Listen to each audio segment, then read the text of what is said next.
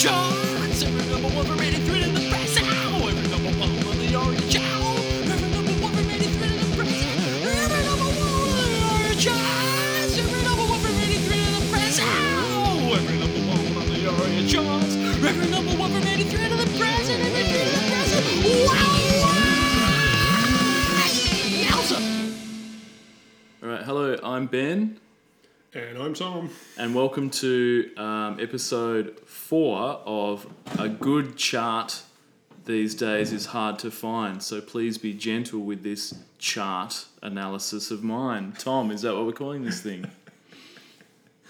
Well, according to Fergal Sharkey, definitely. Exactly. Who I'd forgotten, but you know. So that might make no sense to anybody at all, um, but it will later. It will sure. play in later on in the episode and people will be like, ah, I see now what they've done with that title. It makes sense. It is the lyrics from one of the songs. Which song? You'll have to find out, won't you? Wait and see. Um, so yeah, nineteen eighty-six, we're up to eighty-six, um, which is a good year. Um, I guess um, something happened in that. I don't know, something, Commonwealth well, Games somewhere probably, I don't know, can't say.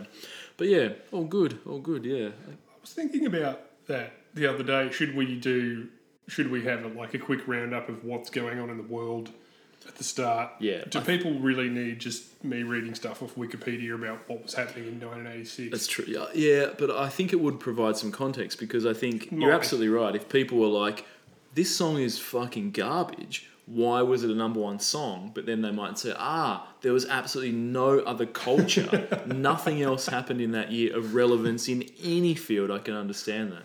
Whereas perhaps people go, oh, that's a really good song. Music was really sort of taking off this year. I can understand, you know, mm. you know, people enjoy that. So, yeah, perhaps. Um, food for thought. Um, we can always edit that into previous episodes before they go to air. Just, yeah, you're right, reading off some, some dot points about um, America's Cup in eighty-three, some, right. something else, Olympics, some stage. Two years some... before the bicentennial, that's all I can That's do. True, absolutely, and there'll be so much to talk about then, obviously, so it's good. So, yeah, eighty-six, um, look, kicking it off, January sixth, uh, for two more weeks, was Midnight Oil's Species Deceases E P that we spoke about last week. This is on the R E charts. I mean, I don't. We don't have to do that bloody annoying thing where people tell everyone what the podcast is about at no. the start of every podcast. We'll just assume that people know that this is the R E charts for nineteen eighty-six. Sorry. All the songs that have been number one from nineteen eighty-three till the present, um, as discussed in the theme tune that I just uh, showed Tom before this episode. So, right. um, sure. Definitely. Okay, that's good. So the theme song's got it covered. It I does. Won't bother. It All does, right. it does. So two weeks, the first two weeks, the horribly named Species Deceases, which was at the end of the previous year. Um, did you check any of the songs out off this in the in the week? I had a couple of listens, but yeah, the songs are definitely better than the title. Yep. Because the title is balls. It yeah. sucks to say and it sucks to read. It's just... Species, species Deceases, yeah. It's, uh, it doesn't roll off the tongue at all. I'm not sure what they were Clearly thinking. Clearly people were judging them off the music because they went on to be quite big, so... Absolutely right. So two weeks of that. So the first song of nineteen eighty-six that was a number one, um, a new number one, sorry, was Starship. We Built This City on Rock and Roll. Mm, mm, sorry, it's just called mm. We Built This City. Apologies. Don't want to give away what happens in the song, but the city that they refer to in the title um, is built on rock and roll. So sure. there we go. Now, this is an interesting one. Um, so...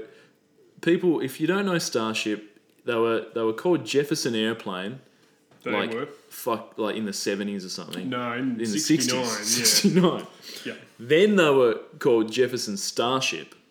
Then all the people that were in Jefferson Airplane left Jefferson Starship, so there was no one left in there anymore. So the original member said, you can't call it Je- you can't have Jefferson in the name anymore. You can't do that because no one else is left in the band. Because it was such a good name. It was. So then they changed the name to just Starship. Mm. Um, Which is a pretty eighties band name. Sure. Absolutely. So that's sort of the history of the band. Um, I can't tell you a lot about Jefferson Airplane or Jefferson Starship.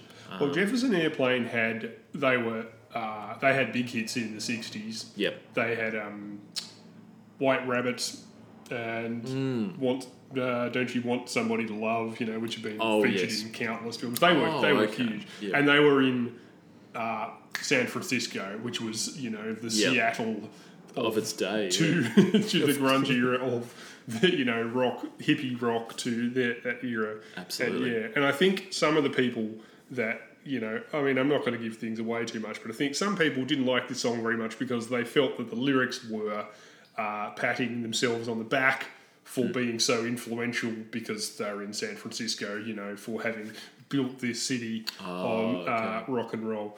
But um, that is a bit weird because, like, as you said, the original members had all fucked off. And also, they didn't write this song anyway. Like, it's not, it's, it's, this isn't written by... Uh, then, like the lyrics. Yeah, absolutely. Them anyway. So are you saying that San Francisco of two thousand twenty-one, um, basically, I guess, you know, the home to so many internet startups and Silicon Valley, I guess, effectively, where people live and then take their daily commute to Google and Facebook. We're saying that none of that would have existed without Jefferson Airplane. Yes, that's exactly what I'm saying. They're completely so they to blame the for internet. Elon Musk and the entire tech boom. Good to know that the tech boom is in many ways to thank for, well, this song. Well, uh, think about it. They all took lots of drugs and then yep. they gave birth to Steve Jobs. Yeah, absolutely. So Steve Jobs, um, he, he would have seen a Jefferson. He would have seen a Jefferson Airplane. He would have seen a Jefferson Starship concert. Oh, he would have seen us start. He probably would have seen. Maybe the Holy Trinity, Airplane into Jefferson Starship into Starship. If you've seen all three of those bands live, give us a call on the hotline. We'd love to hear your stories. Um, so this is off the album Knee Deep in the Hoopla. Um, it sure is. Is that, a, is that the best title ever for an album or the worst title ever for an album? Because I don't really know. I don't know what the Hoopla is. Um, well, I'm guessing, you know, yeah. Knee Deep in the Hoopla. That lyric features um, mm, in the song. I mean, what is... Yeah. Hoopla just means a bunch of noise, doesn't it? Yeah. You know, a bunch of nonsense. Absolutely. So I guess it's saying, you know, bogged down by, you know, every day, don't let the bastards get you down, you know. For sure. Unless it's the usual complaining about the record industry thing, which is never goes out of fashion. could, could have been. Um, now, Tom, this was voted uh, the worst song of the eighties by Rolling Stone magazine. Now, those cunts don't know anything. Yes, um, I would agree. So, do you agree that this is the worst song of the eighties? Look, don't get me wrong, it's definitely aged about as well as Alan Jones' attitude to his own homosexuality, but...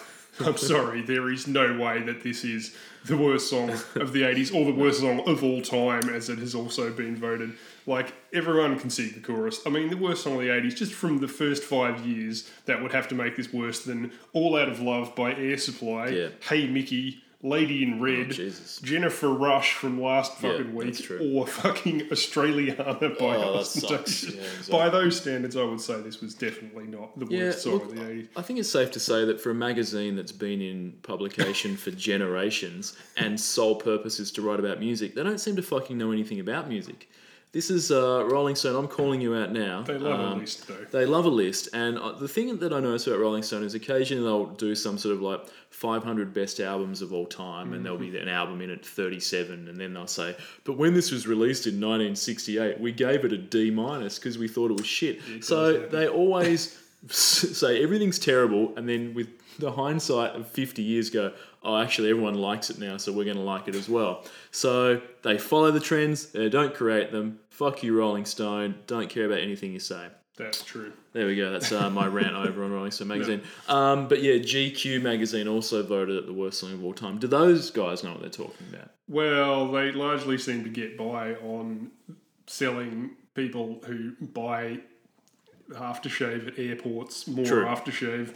That's so true. I would say probably not. Yeah, basically. I think the list, you're absolutely right, Tom. I'm sure on one page there was the list of the worst songs of all time, saying this is number one, and on the following page there would have been, yeah, an aftershave ad or for a bourbon that's really overpriced, yep. or from some sort of new, you know, I guess microphone or head, headphones. Or, possibly. Exactly, exactly. So those guys also don't know what the fuck they're talking about. I don't think any major... Mag- if you're if you're an institution for magazine, you don't know what you're talking about, I think it's safe to say.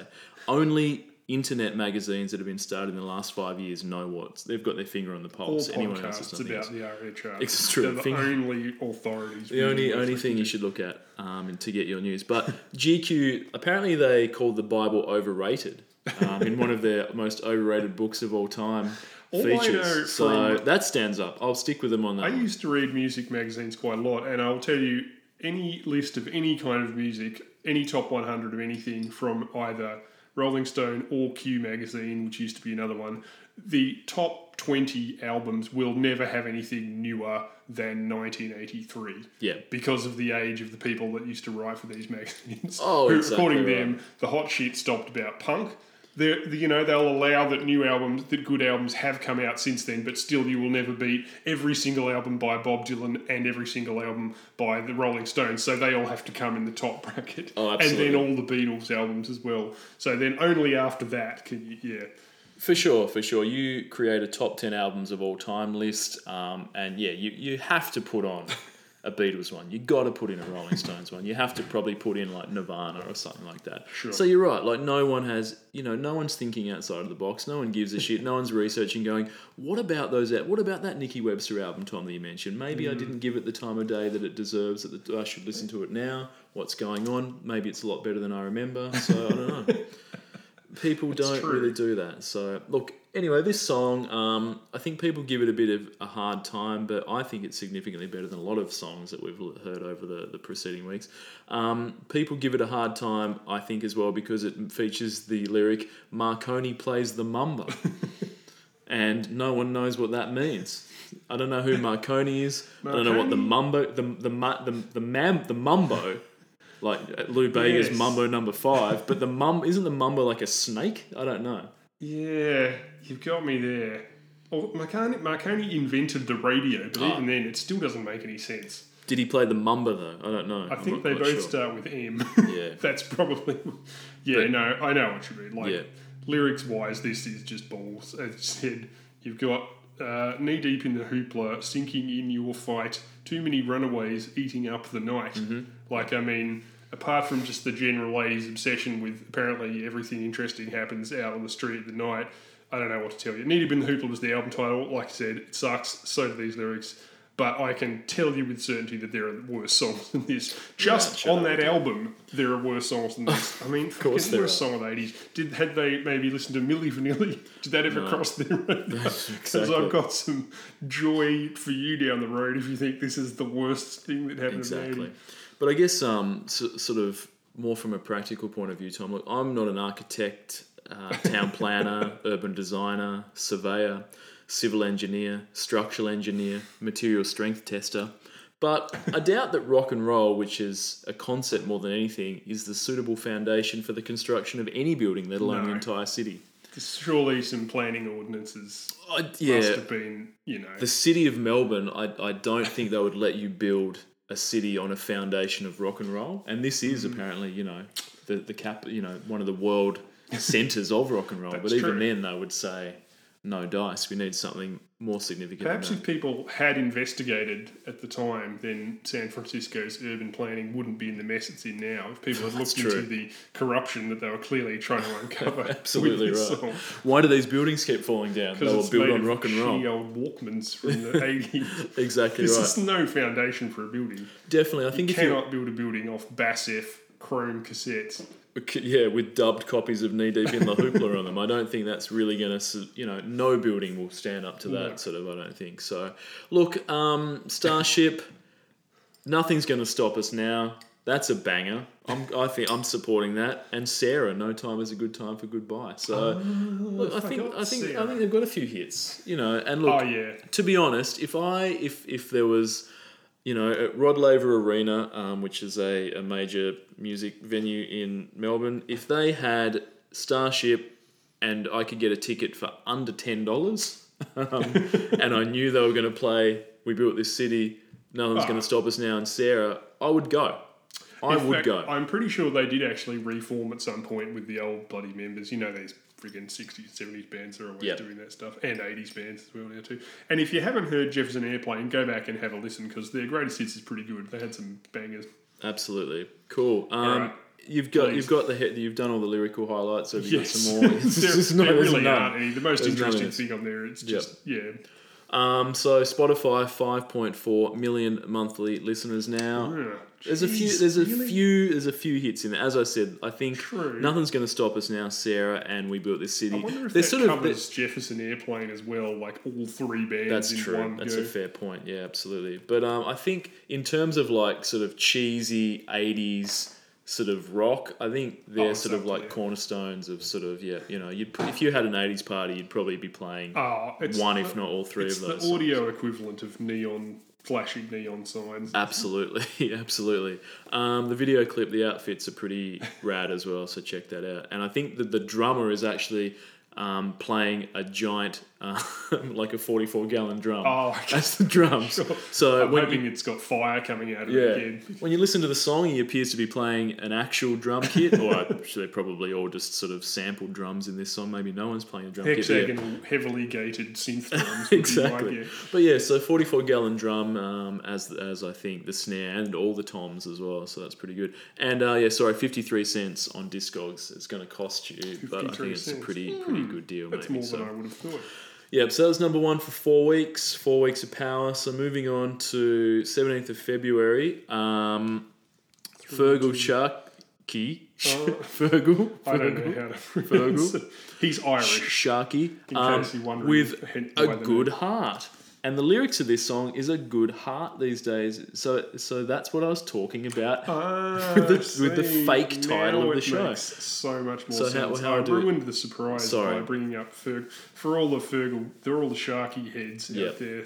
Absolutely. So yes, um, a good heart. This is number one for two weeks. He is Irish. Now, a good heart these days is hard to find, Tom. Does he mean that in a transplant context?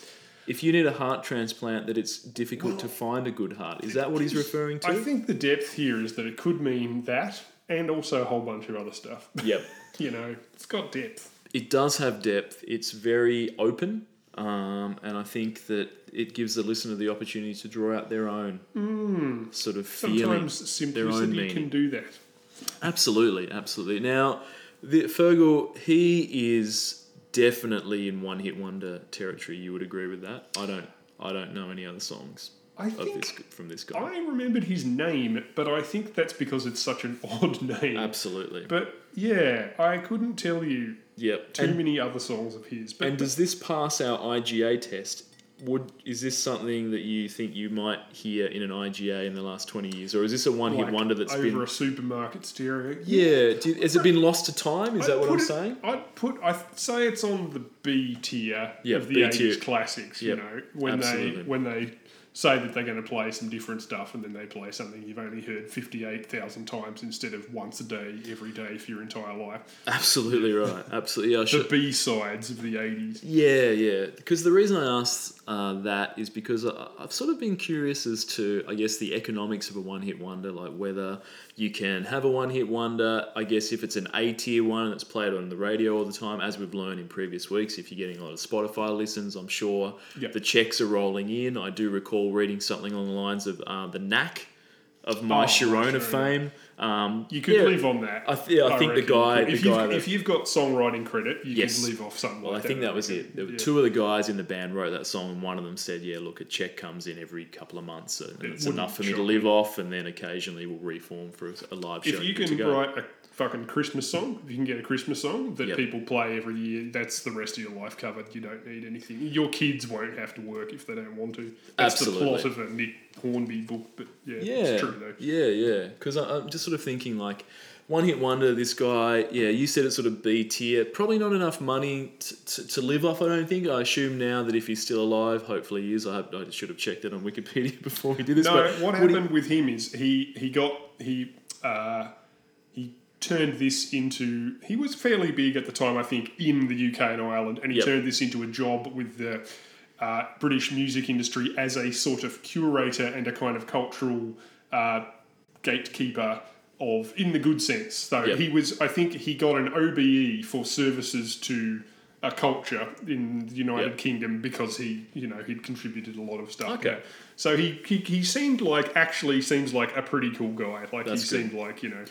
So would this have... The reason I'm asking these questions, Tom, is that I'm sort of thinking to myself, is it better to have a B-tier um, one-hit wonder, yep, just from a career point of view, or is it better to have a gay anthem that may not be a number one song or as big of a hit, but it is huge within um, the gay community? Mm. And I so, and I mean that in sort of like a, you know, I Will Survive, which was a number one song, um, Village People, Y M C A, oh, these look. sorts of songs, um, It's Raining Men, you same, know, same Dancing Queen, you know, just sort of thinking, is it better to sort of, because these songs I gather that, you know, every sort of um, Mardi Gras, sort of every gay club, there's a, there's a lot oh, of sort yeah. of scenarios where these songs, there's not as many gay anthems is, is what I'm trying to say. There's there's a lot smaller pool to draw from. Um, all great songs, so I guess sort of they get played at any event. And the reason, sort of any event, I guess, yeah, where there's sort of like, I guess... where drag queens are present. Exactly, yeah, where the gay community is involved, um, then I think that the songs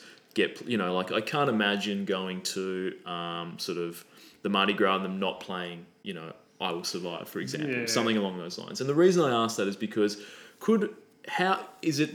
Do people curate a gay anthem? Do they say, I'm going to write a gay anthem? Or do you think it just happens sort of organically? Is it something that sort of, you know, yeah. does someone, do, I'm sort of interested in that sort of element as well. Whether well, have you got some ideas on the drawing? Oh, look, I, I, I don't know. I, look, I don't know. I, I just don't know whether if Fergal would have changed the lyrics to from a good heart these days is hard to find to a good cock these days is hard to find. Well, would would that have been a gay anthem, or is it too hard to say whether that would be in adopted? nineteen eighty-six, by the... it probably wouldn't get on the radio. You'd be fine now. That's, you, yeah, so. That's true. That's a fair point. That's a in fair fact, point. I think that's the new Ariana Grande song. Um, yeah, I in mean, in fact, that was too subtle for her. I think she uh, kicked that one out of bed.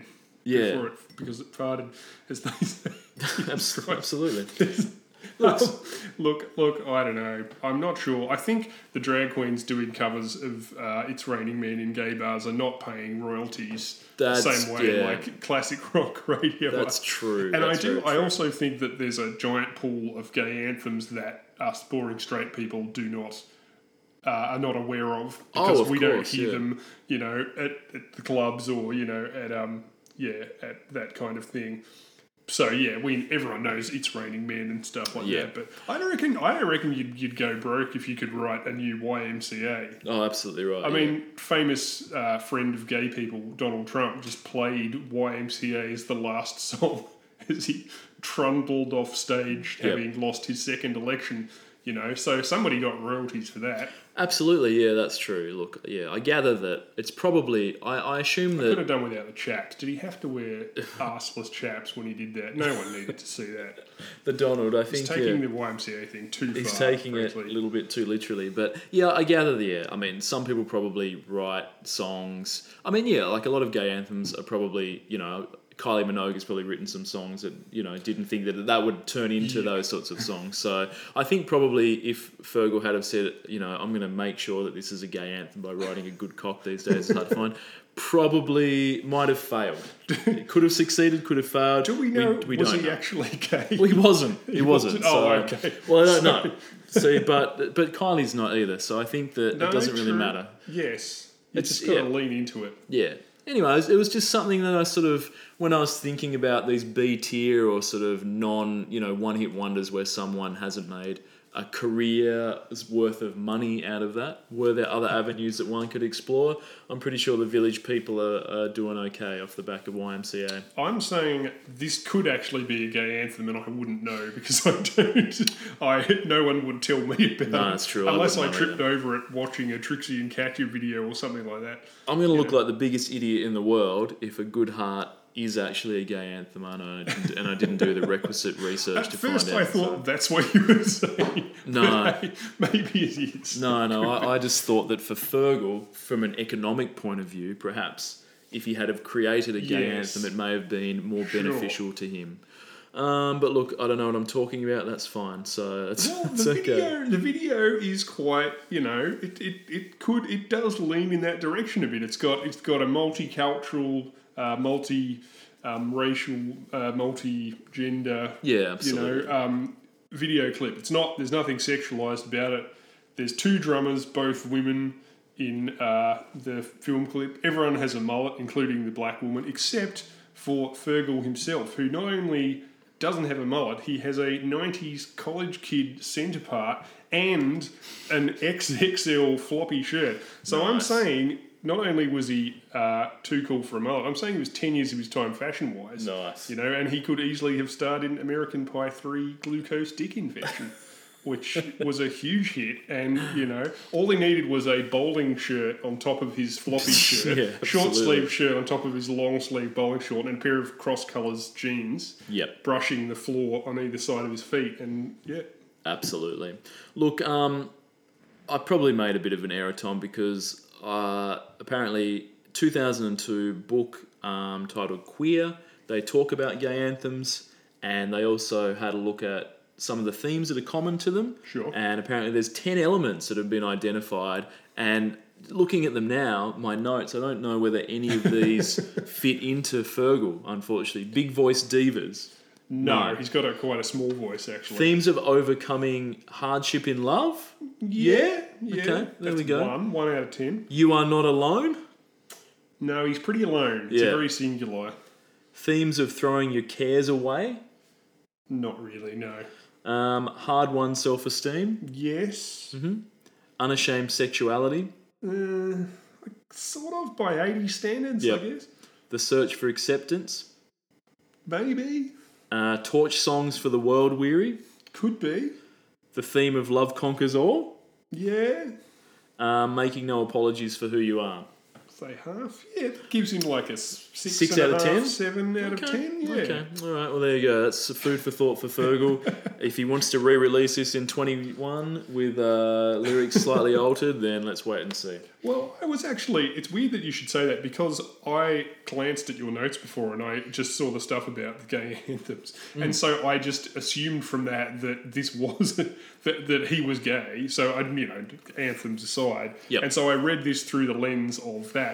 And it is, by especially by eighties standards, like lyrically, for instance, these are actually pretty good. It's like it's it's sort of it's a very straightforward, simple song about wanting to find love and looking for a heart. That really it doesn't stumble at all. There's no embarrassing, shitty metaphors. Yep. There's no tearing up the night nonsense. He's just sort of, you know, like compared to he's twenty-seven writing this and yep. singing this. And he sounds pretty world-weary. He makes it sound like he's running out of time to find love, which is bollocks. Yeah. But compared to, like, Total Eclipse of the Heart, like, this is a pretty realistic approach to romance. Like, that's true. He's just saying, like, it's hard to find real love that lasts, and, like, don't fuck me over, please. Yeah. Like, which is, you know, like, maybe it makes me sound like a fucking old, unreconstructed hetero to think that someone doing an honest, you know, heartfelt love song makes them sound puffy, but like, you know, it's a, it's a good, they're good lyrics is what I'm saying. Like it, it works. Like he, he, it's simple, but it's effective.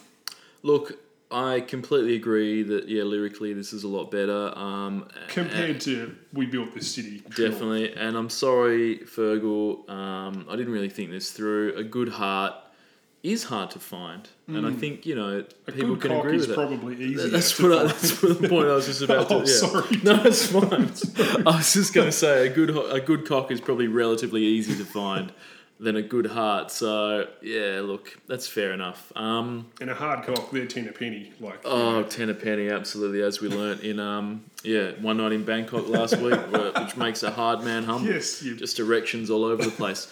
um, so Fergal, he's got three hundred thousand oh, listeners. Yeah, uh, he's definitely on the lower end. He is on the lower end, but you know, maybe maybe that's what. A B tier one hit wonder, that's probably what you get, three hundred thousand. People listen to this song and then something else that's in there, I don't know, that he has. I'll check it out one day, probably not, but yeah, maybe I don't know. And nineteen cents on Discogs, okay. So it's uh, it's a bargain. Pick one of these up if you can. Anything else, Tom? No. No. What do we got next? We're into um, March. We are, third of March for one week. Um, Dionne Warwick with Gladys Knight, Elton John and Stevie Wonder. Christ. That's what friends are for. Now, nobody has ever played this without having consumed two thousand standard drinks. Is that correct? Oh, certainly not sung along to it. No. For sure. Like, Good this Lord. Seems to be sort of... I've I I'm clinically dead. I've consumed so much alcohol, and I'm with a friend I haven't seen yeah, for like, eight years. I'm going to like put this on. It's like Auld Lang Syne.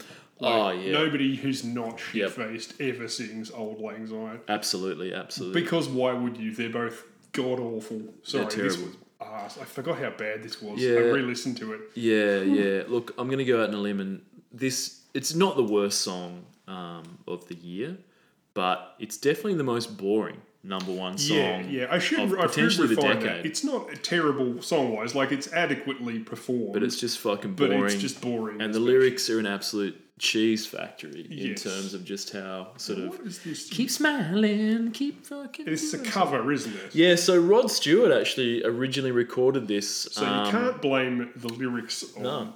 Yep. But yeah. So Rod recorded this uh, for the soundtrack album for the film Night Shift, starring Henry Winkler, Michael Keaton, and Shelley Long. The Follies. So you know it's good straight off the bat. Michael Keaton and yep. Shelley Long. Wow, I should yep. look that up. Yeah, exactly. The Fonz, um, Batman, and Shelley Long. I do want to know together. what Night Shift is about. Now. Yeah. Okay, anyway, but that's it's not about a. It's about a, a guy that works the night shift. And, oh, um, okay.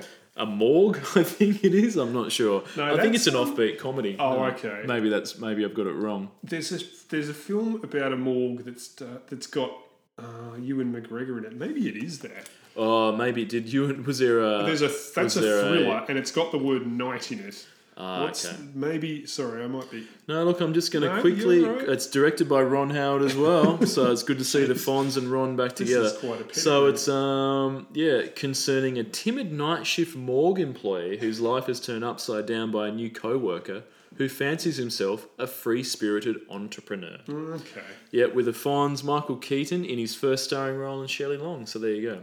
So oh. Rod recorded this yeah. song for that. Which sounds um, completely inappropriate, yep. but I haven't seen the film. So Which anyway. came out in eighty-two, and then fast forward four years, and uh, these guys get together to do a cover of it mm. um, for the purpose of raising money for AIDS research.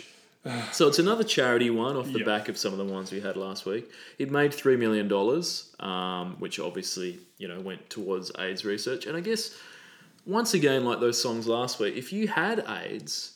Um, and someone approached you and said, we've come up with a cure.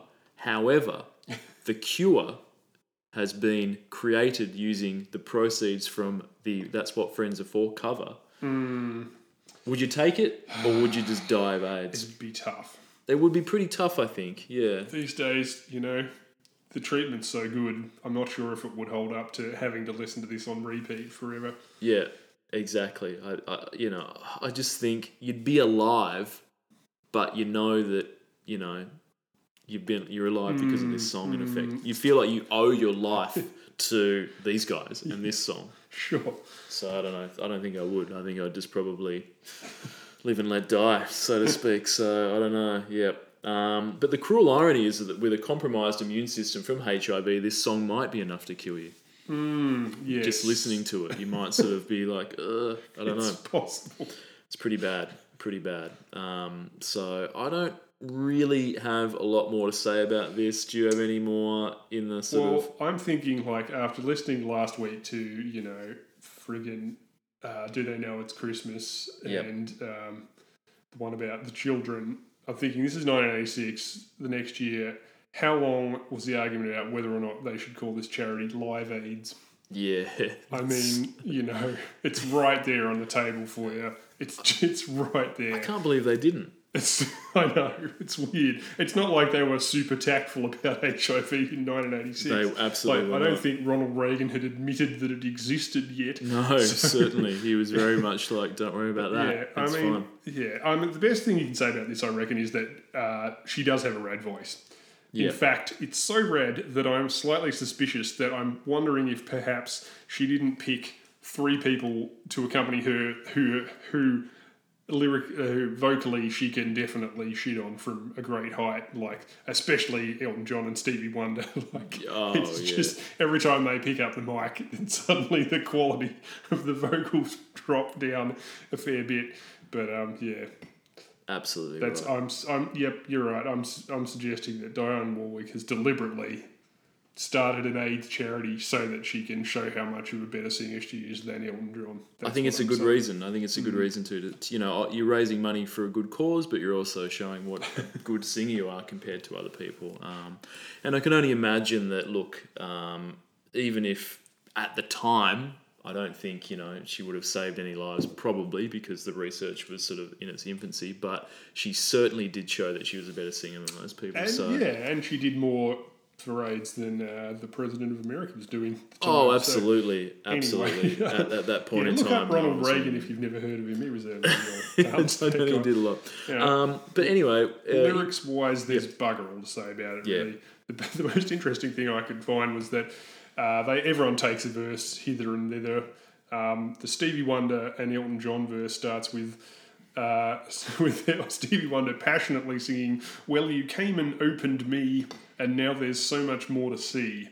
So I'm thinking, unless Stevie and Elton had a much more complicated, possibly goatsy-based relationship than I previously thought, I'd have to say that this song falls into the category of songs about friendship written by people who obviously have very different friendships than I do. Like, as in, in this case particularly, making friendship sound like, you know, the person that you've fallen in love with for the rest of your life. Like, what, all right, what do you reckon? What's the weirdest song about friends, do you think? Um, it, by contrast to your own experience of having relationships with friends. Jeez, I don't know. There's a few. I think "Wanna Be" by Spice Girls, that yeah. presents a weird... Uh, if you want to be my lover, you got to get with my friends. Mm, yeah. So, yeah, you got to have sex with all my friends, yep. I'm guessing, which is always a bit strange. Uh, yeah. "Wind Beneath My Wings," that makes friendship seem even possibly Did you ever know that crazier. We're not just going to... This song says merely suggests that to be friends with someone is to love them for the rest of their life and occasionally have to come over and open you. But um, "Wind Beneath My Wings" suggests that you basically have to act as some sort of immortal messianic figure that lifts them aloft on the wings of angels every single day, or we're not really going out, you know. Yeah. Also, "I'll Be Missing You" by Puff Daddy featuring Faith Evans and one one two. That's oh. quite a weird one. Whatever happened to one one two then? Oh, I don't know. I'm not sure. So um, they get old so fast. Oh, they, they do, definitely. Um, I'm guessing I, I wish I knew what happened to Check One, Check One Two as well. Graham McLaughlin's backing man. Oh, yeah, no, he's been cancelled. Oh, he ring has. The cancelled bell. He has, absolutely. Um, so look, it, it's interesting though. Um, That, that uh, prior to this, um, so Dionne Warwick, obviously, you know, leading up this song. But what one thing I found interesting about her career is that back in nineteen eighty-three, um, T V producer Aaron Spelling, oh, yeah. who's uh, big name, obviously, nine oh two one oh, Melrose Place, yep. The Love Boat, all those sorts of things. Um, he came across her and said, "Look, I want you to record uh, the theme song to a show I'm working on called Finder of Lost Loves." Um, Okay. Which was a show about a detective who specialised in reuniting exes, and it was cancelled after a single season. Is that a good premise for a show? I think it actually is. Yep. By the standards of fucking Aaron Spelling, whose yep. usual premises for shows were, what if we stick some hot people in a room? Yep. Then, yeah, I'd say by that standard, sure. If you got some actual good actors in it. Yep. I wonder who those actors could have been. Um, I don't know. I didn't do any more research. Um, just I thought that's what you were leading up to. Sorry. No, I, I was just leading up to the fact that um, some people break up for a reason. I'm not sure whether you need a private detective yes. to go and find each individual yeah, in I think a, that's sometimes why, a messy relationship. I think that's why the first season ended, because the last four episodes were just him loitering outside a women's shelter. And oh, yeah, absolutely. And just after that, they were like, this isn't as good as nine oh two one oh. Exactly. It's barely Melrose Place, frankly. Exactly, exactly. So look, but as I've talked about previously, people are always remaking um, popular films and popular T V shows. Why don't we delve in to the vault oh, exactly. and remake shitty shows? No I'd like to gonna, see this get remade. Yeah, no one's going to complain you ruined their childhood if you remake The uh, Finders of Lost Loves. Lost yeah, exactly. Loves. Yeah. I think if someone said to me, "We're remaking Finders of Lost Loves, we're going to re, you're going to get Diane to do the theme song again. It's about, you know, reuniting exes." Hmm. I'd be like, "Yeah, sign me up. I'll watch that for what sure." What if I gave you one hundred fifty million dollars to script the new remake of the Haim Feldman vehicle License to Drive? Ah, uh, do that, absolutely, and Dream Machine. Tom, I'll do two for the price of one if you want. So happily do that for you. So. Well, it's basically, they can be sequels. It was basically the same almost film. Almost the same film, yeah. One of them had Heather Graham in it. I can't remember which one that was, but... Um, I have to look that up. Yeah. All right. Okay. So, is all that good. Enough about... Oh, I think so, I think so. Okay. Um, and anyone that's... It was that's, only one week. And But for a more recent um, reference, though, this featured in an episode of the two thousand five uh, show, The O C. Oh, so there you go. Yeah, that's the modern day Tory Spelling. If you want to know what, who succeeded him, shit like the O C. Exactly, exactly. So yeah, just one week for that. Yeah, pretty bad. But once again, is it? Can you really shit on a song that I guess was doing something for a good cause? And it's only one week as well. Yep. It's not like bloody Live Aid and stuff that just completely yep. took over the culture. Exactly. I mean, I was well, I was like seven when Live Aid came out, and I remember that like it was, you know. It reached across the entire world and annoyed me at age seven, you know. Absolutely. And look, you know, obviously there's great AIDS medication these days where people can live, it's not the death sentence it once was, people can re- live Elton. a relatively normal life. And hey, it's probably all because of this song. I'm saying I reckon, if this song yes, was never recorded, people sure. would still be dying. So props to that. You can get this for twenty-five cents off Discogs. Um, Dionne Warwick has two point eight mil. Yeah. Um, well, she had plenty of other stuff going on before yep. this. Yeah. Gladys, Elton, and Stevie. I, I think we talked about Stevie Wonder yep. and Elton John before, so Gladys Knight I didn't bother looking up. She's probably got loads. Sorry about that. Sorry, Gladys fans. Uh, we'll probably talk later, I guess. That's another business card one. Her band was called Gladys Knight and the Pips, yep. which means that so you're going to the airport, it's Ben Gillies, Pip. Yeah, it's just what it says on your business card. Exactly, exactly. I, you know, I don't like it. What do you do? It's like, a pip. I'm, I'm one of the pips. Would you rather be one of the pips or I'd a member a of the news? I'd be a commodore. Yeah, people would think good. you were a car, yeah, but yeah. or the captain of a, some sort of naval battalion. Definitely, so, definitely. Anyway, sorry. But that speaking just, of, but you were Navy, just the, yeah. speaking of the Navy. He said, doing an awesome segue. Who's next? Um, Billy Ocean. Oh my god, that was so elegant. When the going gets tough, the tough gets going. Six friggin' weeks too. Take that. Absolutely. That's what friends are for. For sure. Now, I always thought that Billy Ocean was a sick name. I thought it was a. It's a really cool name, better than uh, Leslie Sebastian Charles, which is his actual name. Yes, definitely. So this song would not have been a hit at all if it's just like here's here's a new it's single great, from man. Sebastian Ch- Leslie Sebastian Charles. So yeah, Billy Ocean, hmm. great name.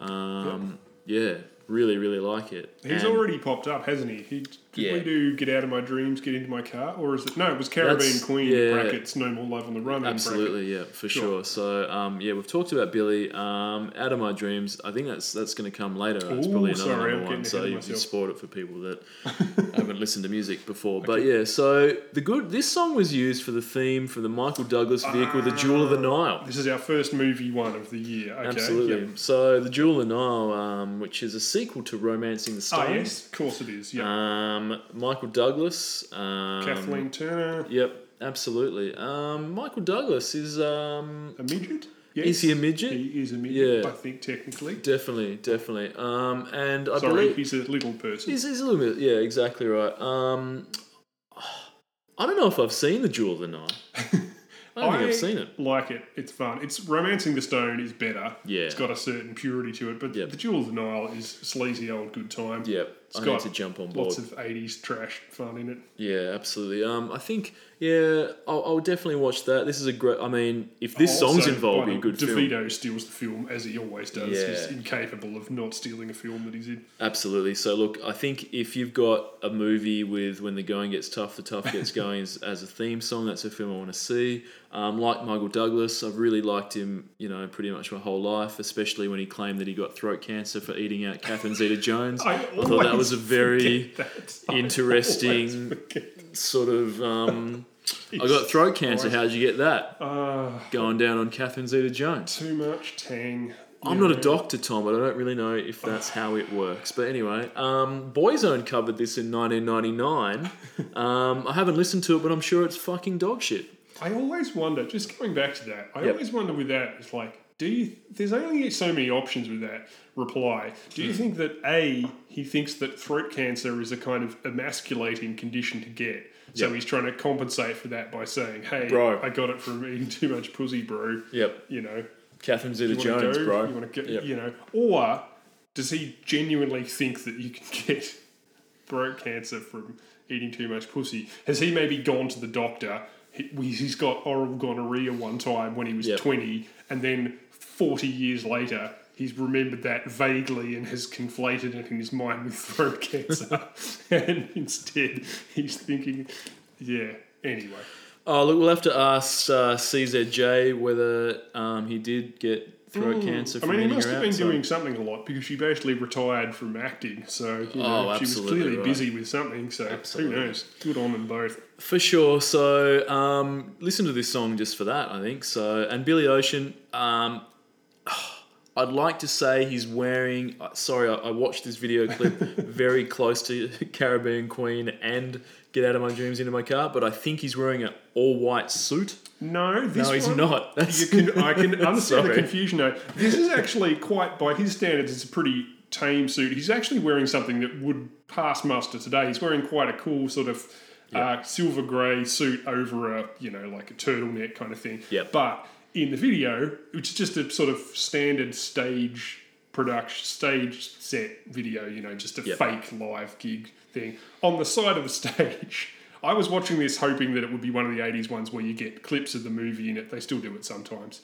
just to see bits of Jewel of the Nile. Instead, you've got Danny DeVito, Michael Douglas, and uh, and Kathleen Turner at the side of the stage, pretending very badly to sing and dance. They've got a whole nice. choreographed, and I use that term loosely, routine, and they're all wearing bright white, full three-piece suits, tuxedo and tails, full white tails, nice. and they're just doing, they're just sort of jiving. I mean, unless that, you know, whoever was doing the costumes had a real sense of humour of going, you know, how can I get these three white people as white as possible? They're already dancing very badly in front of five musically talented black people. Yep. I'll put them in pure, let's lean into it and just put them in pure white.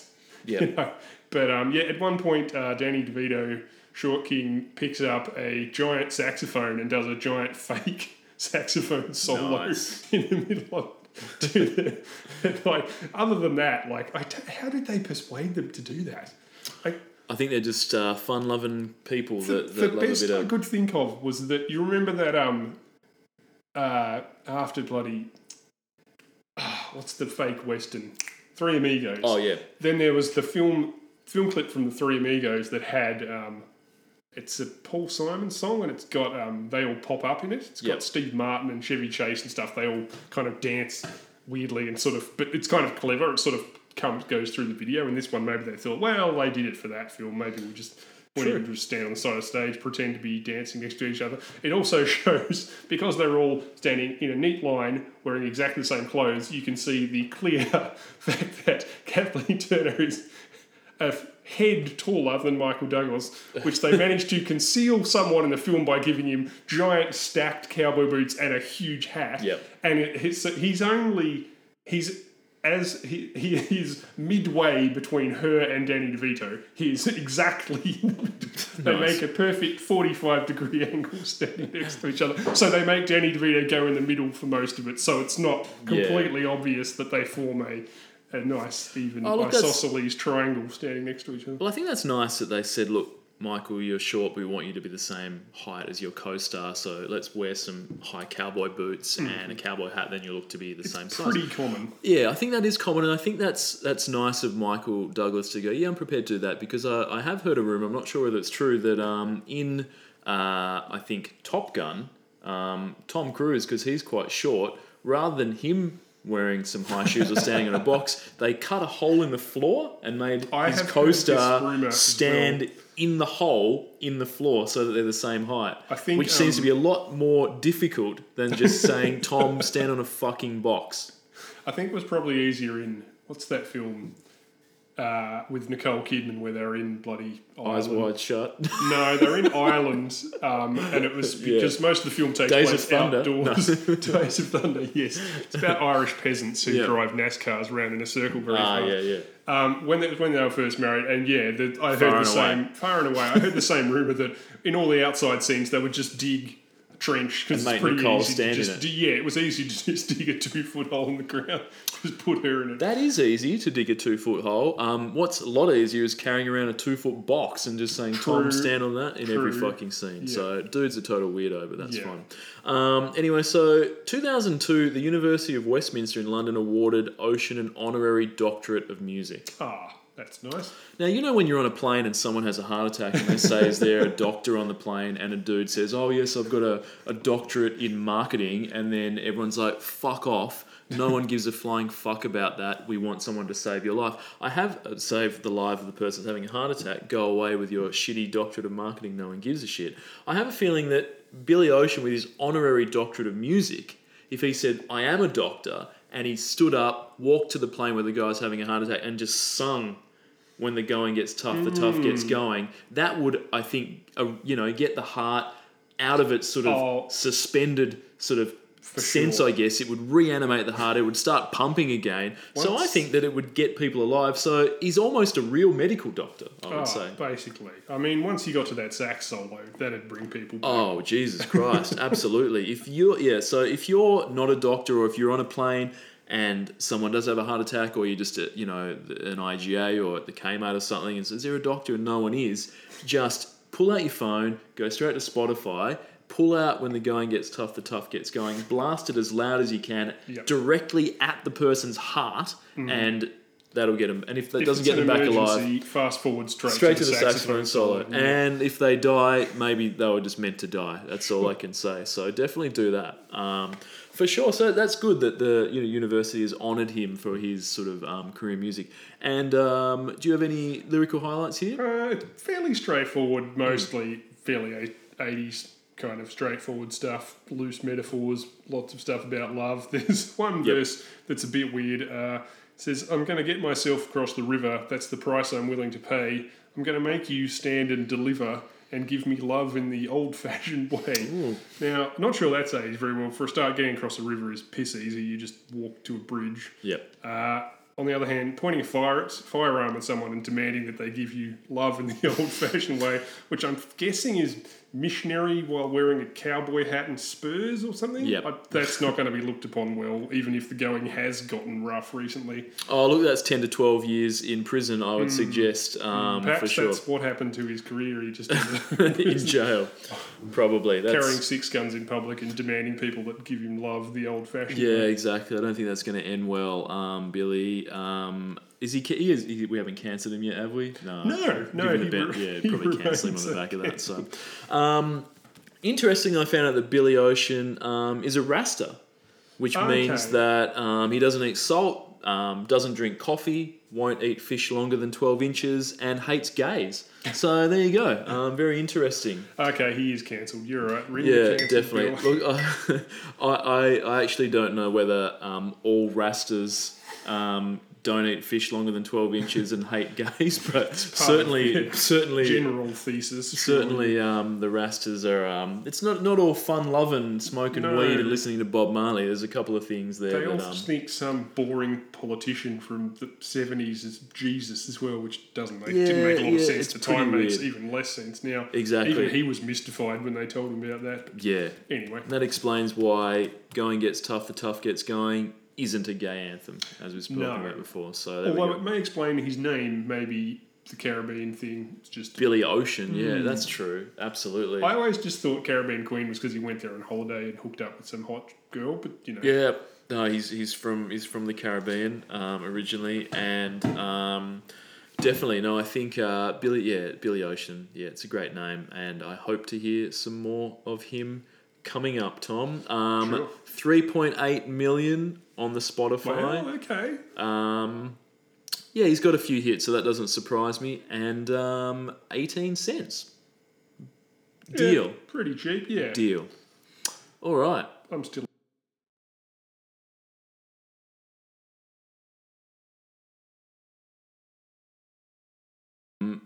She wasn't in the Supremes at the time that this song came out, obviously. Better thing to have in your business card.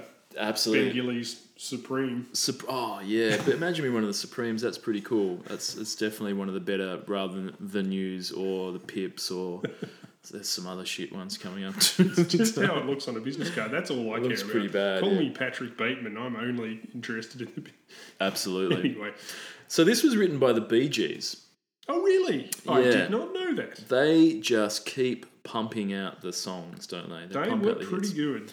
Prolific. This is another good one. Um, video clip to this. Um, Diana Ross was forty-two when this came out, but she yeah. looks about twenty-five. Well, she'd been kicking goals since, you know, the, what, sixties, fifties yep. probably. Absolutely. I mean, the video, as, like, getting into it, like, it starts out in black and white, yep. like she did, and then moving up to the eighties and sort of blowing everyone's hair back. And as you say, she still looks young. I mean, she was famously young and, absolutely. You know, black don't crack, I guess. Black I'm don't crack, sure if I'm exactly. I'm not allowed to say that or not, but I do know that, obviously, you know, Michael Jackson famously... Did was crack. So obsessed with her appearance that he cracked by trying to look like her.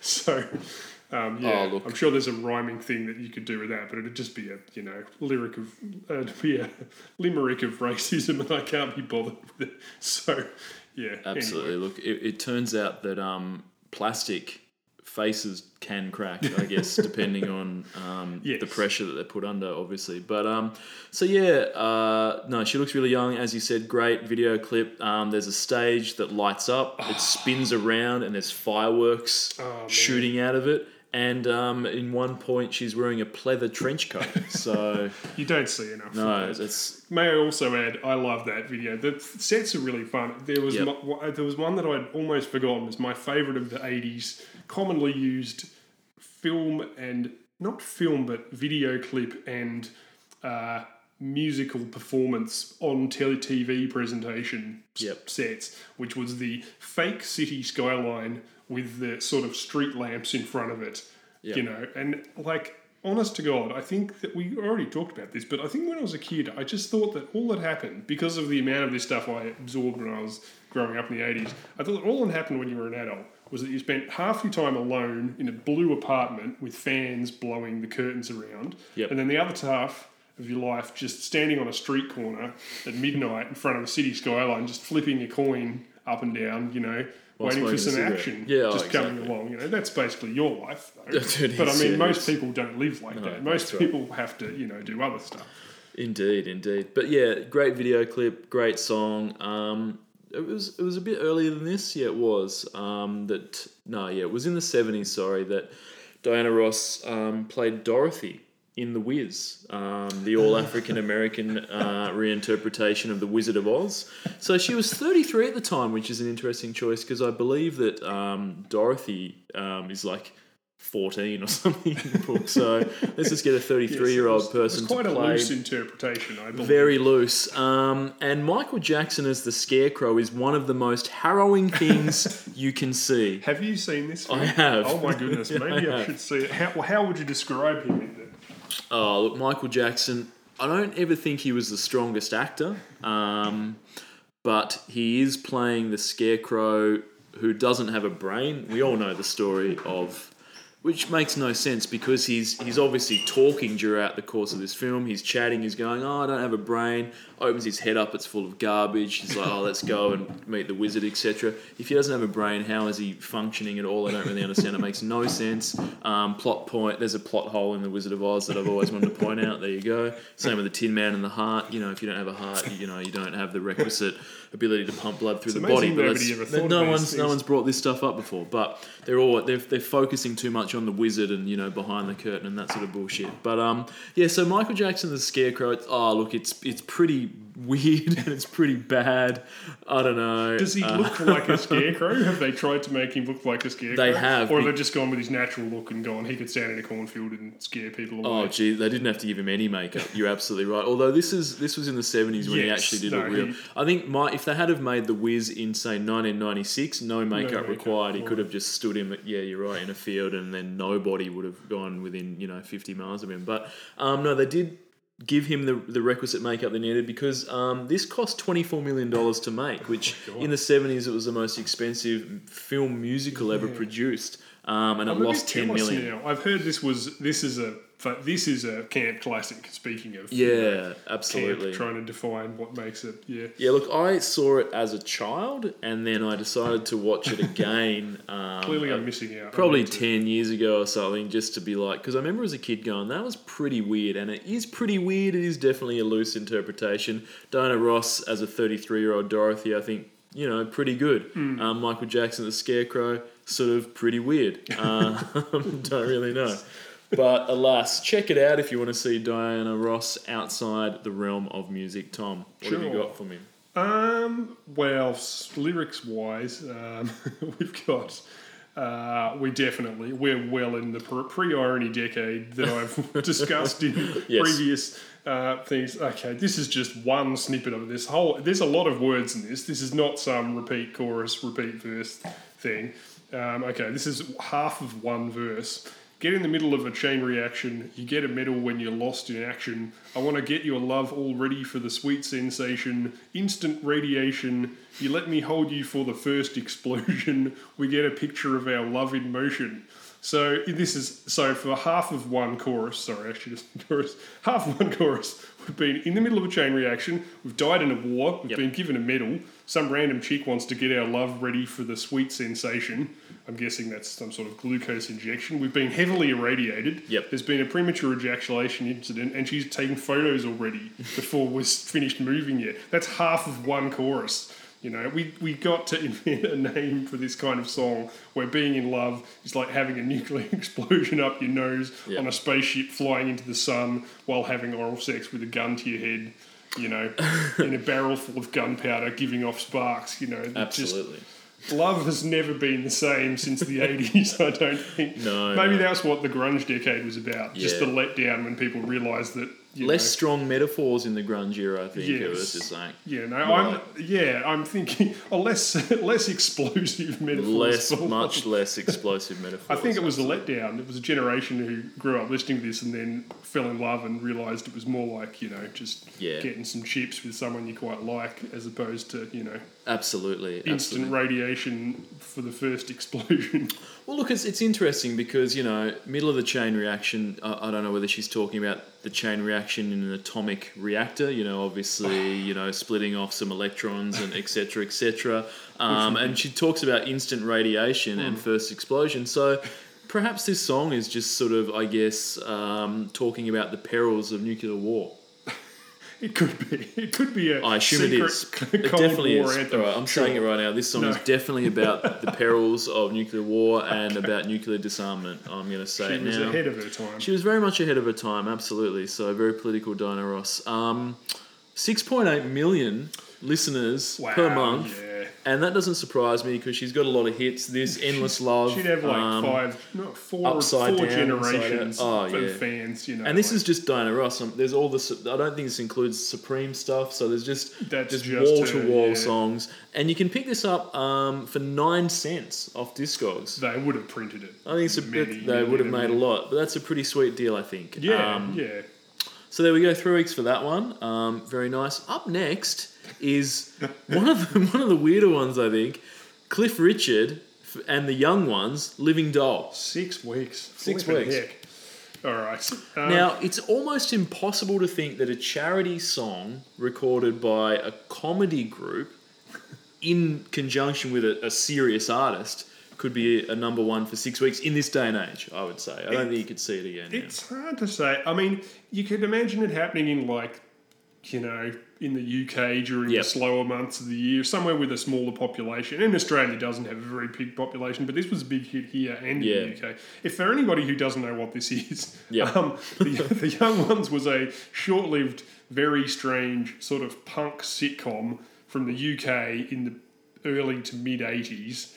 And Cliff Richard was a sort of geeky kind of sixties, seventies boy, kind of one of those little sort of kind of Elvis, you know, smiley-faced, black and white, you know, uh, pop singers. The kind of guy who'd be twisting on a beach with Gidget, you know, like that sort of... Yeah, like another, like he would have been a contemporary of Diana Ross, but a million times yeah. less famous. He does have a very nice voice, but in the in the show...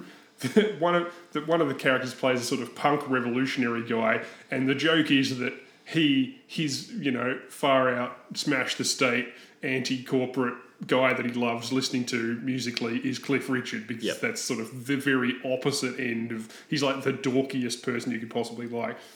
But then the T V show became quite popular, even though there's only... I think there's only twelve episodes in existence. That's yep. all they made. And yes, yeah, so during that brief window that where that was popular, they got Cliff Richard to come on and do a cover of one of his very old... you know, like I'm thinking early sixties songs, uh, which was one of his more famous ones in the U K anyway, for charity. So yeah, that yep. was way more explanation than this thing deserves.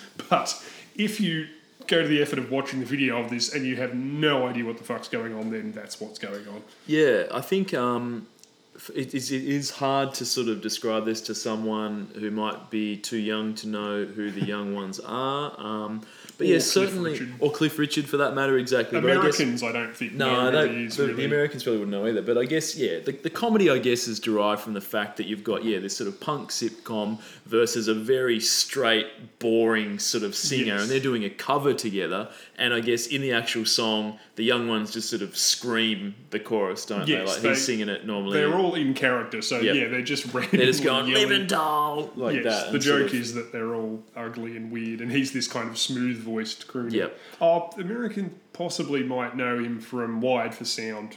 That Abs- was yeah, his biggest might, yep. global hit, I think. And they might know Rick Mayall from uh, Drop Dead Fred. Yes, he was one of the young ones. And Adrian Edmondson, yeah. Mate, Drop Dead Fred is... I uh... think, I, this is a bit weird now. I, I kind of forget, because I'm getting old now myself, I sort of forget that, you know, younger audiences have access to the internet, so they often know a lot of stuff that when I was True. young... Yep. People in other countries did not have easy access to just any old thing that they wanted. So yep. people didn't know who Rick Mayall or Monty Python was overseas so much. But anyway. Yeah, look, if if you haven't seen The Young Ones, and as Tom said, there's twelve half an hour episodes. So if you've got if, if you've got a, if you're at a loose end one weekend and want to watch the whole series in literally four or five, five, six oh. hours, you probably can. And then why not go back to back with Bottom as well to check out I, half the cast um, in love, their next sitcom. Yeah, man. Which I, I totally also agree. enjoy. I love The Young Ones, so I'll do them and everyone else the favour of shutting up about them. I oh, find yeah. that approach also works well with Monty Python and Radiohead, so... Yeah. if you if you want to check it out, it's kind of fun, but yeah. Absolutely. Um, do you think if Chris Lilly put on the blackface and did a duet with Lil Nas X, it could get to number one for six weeks? I think there was about a three-month window in human history when that could have happened, but yeah. it might have worked. That three months is enough for your average Lil Nas X one-hit wonder, so I'd say sure. Absolutely right, definitely. Is Chris Lilly cancelled? Um, not, oh, not by us, just by general. one hundred percent cancelled. I think they got a time machine and went back and cancelled it.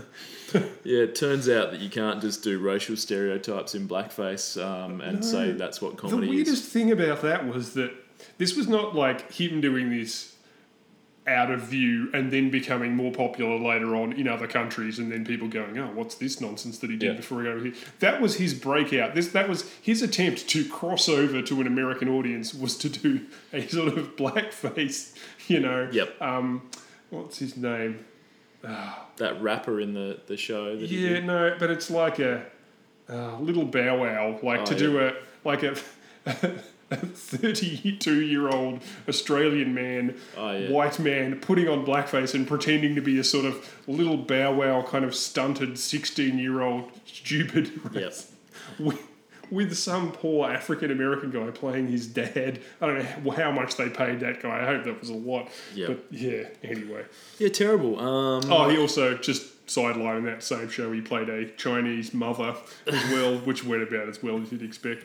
Anyway, well, he he played a Chinese character in his first show as well, didn't he? I think. yeah. yeah so. What I mean is, those older ones, you're like, yeah, this was sort of, you know, before this stuff was getting quite as much spotlight pointed at it. But man, alive! Absolutely, good time. He so, thought he yeah. was invincible. You know, he flew too close to the blackface sun. He flew to uh, Icarus. Do Icarus. not fly too close to the sun, or your waxy wings shall melt. But um, maybe he needs to do that, get on the phone to Lil Nas X and say, bro, mm. can you revitalise my career with a duet? I'll I keep reckon. the blackface off. Give it a know. couple of years and I reckon Lil Nas might be career-wise in the mood for... For a, for a Chris Lee collab. Yeah, let's hope. Let's um, hope. All right, one point five mil for, Cri- for Cliff uh, Richard oh, yeah. on the Spotify. His um, audience is, frankly, gradually dying well, that's, off. Yeah, He's quite that's old, true. Yeah. His, his core audience probably have all of these songs on seventy-eight inch uh, shellac, Tom, and can just yeah. listen to that. You don't need Spotify when you have the vinyl. Um, he also belonged to that slightly depressing generation who were obviously gay but were not allowed to be publicly yeah. gay. So, you know, and then he turned into one of those weird born-again Christian type people. I think he was always Christian, but it became more and more prominent in his work as he got older. So he was treading this weird Alan Jones style tightrope between a very conservative audience and his own actual lifestyle. But, yeah. yeah. He had a beautiful voice, though. Yep. And I will say one thing for this. Listening to four idiot comedians screaming the background lyrics next to his voice really throws into sharp relief how lovely his voice is. It's a beautiful voice. Absolutely, go check this one out. Watch it on YouTube if you haven't seen it before. Uh, I think I think people will enjoy it. Possibly, who possibly. knows? Watch the young ones. Watch an episode of the young that, ones. I yeah. think I'm pretty sure they're all on YouTube. Just yeah, watch yeah. one. Watch um, Bambi. That's fantastic. Uh, thirty-five cents for this. Thirty-five cents. Yeah, on yeah. Discogs, probably probably what you'd expect. So it six was weeks. Uh, the charity was. What was it? Um, oh, yeah. Comic Relief. Comic I Relief. Think, yeah, yep. Which just is a... I think they're Amnesty International, maybe. Yep. All right, lyric, lyrics-wise, um, uh, it may be a novelty song, but I'll t- the novelty part is the best thing about this and the Cliff's voice, because absolutely, because this is an older song, but nothing in this original song has aged well. It's called Living Doll, for fuck's sake. Uh, one of the... Uh, one of the... best oh, no I mean just seriously the lyrics for this are fucking awful. It show, it really shows how like just misogynist so, a lot of those old sort of cheerful pop stuff actually was. Uh, the, one of the verses is, take a look at her hair, it's real, and if you don't believe what I say, just feel, gonna lock her up in a trunk so no big hunk can come and steal her away. It's just no big hunk. Ooh. It's, also, it's just he's literally just saying my girlfriend is a physical object that I'm going to put in a box so no other man can borrow it. Like, and if you think her hair's fake, just touch it, see it real. Man, I don't know. Look, there's all sorts of weird politics going on there, but we'll leave it alone and just say some shit has not aged well. Absolutely. All right, so up next, um, twenty-third of June for two weeks, Robert Palmer, Addicted to Love. This is a hit. Oh, it's one of mine. I'm going to say this is a fucking hit. From this era, certainly. Absolutely. Um, look, this has one of the most well-known video clips of the eighties, would you say? Oh, yes, absolutely. In fact, uh, yeah. Oh. Hang on. Was that? I can't. I'm sorry. I'm losing track of who's... No, yeah. Oh, no, it is. Yes, please continue. Oh, yeah, look, it's basically just Robert Palmer, the models in their sort of, um, yeah, I guess, you know, like quite overdone makeup, I guess, sort of dresses, playing the song. And then he did it again, sort of very similar themes for another yes. um, video fact, clip subsequent the, to yeah. that, which is probably even, possibly more well-known than this. But it yeah, was look. such a big hit that they used it in three other videos, three in fact. Videos. I looked them yeah. up. There's um, Simply Irresistible, which yeah, which was basically like... Oh, well, not to get into it, but I mean, uh, like, watching this video again, I like, I've seen this a million times, but it's been a while since I've watched it. So I rewatched it, and this is the first of the four ones yep. with the models, and it was obviously so successful that they used it again. But if you watch it again, it's funny because I remember this being considered quite racy at the time, but if yep. you watch it now, it looks like it cost about fifty bucks. They are literally yeah. playing in front of just a drop cloth yeah. with a picture of the sunset on the background. The, just even their models, there's only five of them. Their dresses don't match and aren't risque at all. Like half of them are just straight up neck to knee, yep. just black dresses. Their guitars don't match. There's absolutely no choreography. Everyone's off the beat and just sort of wandering, wobbling vaguely around. Yep. But like it was nineteen eighty-five and this was hot shit. So hot that in fact that they just went, fuck it, let's do exactly the same thing again next yeah. video, but with more money, three times as many women and some cleavage, which is simply ir- irresistible. Yeah, simply irresistible. This is, I guess, like a demo video clip almost. Yes, and it's simply like the Evil Dead two. It's Evil Dead two. Evil Dead two. Personally, I'm more of a fan of the Change His Ways video, in which the models are animated ducks, ah. and they still manage to get butt naked somehow in a three-minute video because they, these cartoonists are all total pervs. Absolutely. Absolutely right. So, no, this is, um, look, the song itself is a powerhouse. Um, you might as well face it. You're addicted to love. It still rules. It, it's... One of the better ones, definitely one of the better ones of this year by far, I'd say. Um, yeah, thoroughly enjoy this one. Chuck. Robert Palmer, R I P, but hey. Oh, yeah, I forgot about um, that. Look, you know, he may have left this earth, but he has left us behind uh, a treasure trove of hits, and this is one of them. Yeah, um, Chaka Khan was supposed to be on this, but her yep. label wouldn't let her. Uh, the lead guitar is Andy Taylor from Duran Duran, who Rob Palmer used to be in a band with. Nice. And the other guitarist is Eddie Martinez, who was one of those session musicians who played with everyone rad from the era you could possibly name. Lou Reed, Mick Jagger, Meatloaf, Run D M C, David Lee Roth, Blondie. Like, so there's no wonder it's still fucking catchy.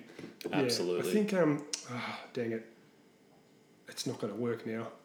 I can't. It was a famous musician from the era who they asked him in an interview one time if there was any song that he wished he'd written, and he said that it was this. He said it's yeah. just about perfect, I reckon, from this era yeah. anyway. But yeah, yeah, it's um no, it, it's a good song, definitely. It's sort of um yeah. I mean, Robert Palmer uh, had quite a long career before, sort of in bands, as you mentioned. The guy he was in a band with a guy from Duran Duran before he sort of went solo. But even at this stage, like he's sort of you know like. You don't have a lot of older guys doing sort of popular pop songs these days. Like, no. if you watch the top hits of today, it seems to be younger guys. But, yeah, he's certainly an older guy that came along. Good voice, good song. He was um, handsome, too. It, it helps. He was a good-looking dude. Absolutely. So, no, thoroughly enjoy this one. three point one mil on the Spotify, which doesn't surprise me because, as you said, he also has, yeah, some of those other hits that you talked about. Yeah. Um, forty-four cents. That's the deal of the century. Go out and buy one now. Sure. Seriously, I don't know what you're doing tomorrow. But yeah. just cancel your plans. Get onto Discogs. Pick up as many Addicted to Loves at forty-four cents as you can because I predict this is going to be, you know, like Bitcoin. This is going through the fucking roof. forty-four cents today. This could be worth one thousand dollars next year, so there you go. Sure. Uh, lyrics, everyone already knows the lyrics, yep. right? You know the lyrics, oh, yeah. I'm sure. You might as well face it, you're addicted to love. I forgot how, like, you know, it's not seeing them in totality. I forgot exactly how cocaine-based these obviously are. I know, it's become so obvious that we barely need to say it, but this song truly is like three verses of just describing using cocaine, but it's mm. love. Your lights are on, but you're not home. Your will is not your own. Your heart sweats. Your teeth grind. Like, you know, only the eighties could make being in love sound like having a brutal terminal coke habit. Yep. But, um, yeah, you know, I suppose it's better than exploding into the heart of the sun, but maybe not. Maybe I'd take that over the coke habit. But yeah. it, it basically makes being in love sound quite unpleasant. you yeah. know? Which absolutely. was a theme continued, now that I think about it, by Bon Jovi with uh, You Give Love a Bad Name. Absolutely. And Shot uh, Through probably, the Heart. And probably Bad Medicine as well, maybe. I don't know. So I think Bad Medicine is what I need. Being the same song. Oh, I think they probably are. Um, definitely. But look, I don't know. Like, if you're addicted to love, what do you prescribe? Hang somebody. On. Was Doctor Doctor Give Me the News? That's Robert Palmer, isn't it? Yeah, Got bad, a bad case, case of loving you, Jesus. Yeah, I absolutely. think he was trying to tell us something here. Yep. I think he was just secretly Doctor. trying to talk about his cocaine habit here because obviously the guy had some fucking problem. Absolutely right. Yeah, for sure. I don't know whether they... Is, is there rehab for people that are addicted to love, Tom? I know obviously all the drugs... Um, you know, sex addicts, drug addicts. There's there's places for these people addicted mm. to love. I'm not quite sure, but um, maybe somebody should start a Robert Palmer named institution, the Robert Palmer for Love Addiction sort of, you know, house sure. where people can go that are addicted to love to you sort of find a cure. Move back to Launceston in the nineties where there wasn't anyone female uh, under fifty or over eighteen. Then you'd be... that that might help. That will cure your addiction to love when you're un- unable to meet somebody to fall in love with, I guess. So absolutely right. Well, let's base that Addicted to Love Robert Palmer clinic in Launceston. Sure. Um, I'm going to say Waverley. Waverley. The suburb of Waverley. Is that, the, is that the, the suburb with the least love in all of Launceston, probably? Well, there were some people who were addicted to love in Ravenswood, but I think it was uh, more of a chemical dependency than anything else. I'd say so. All right.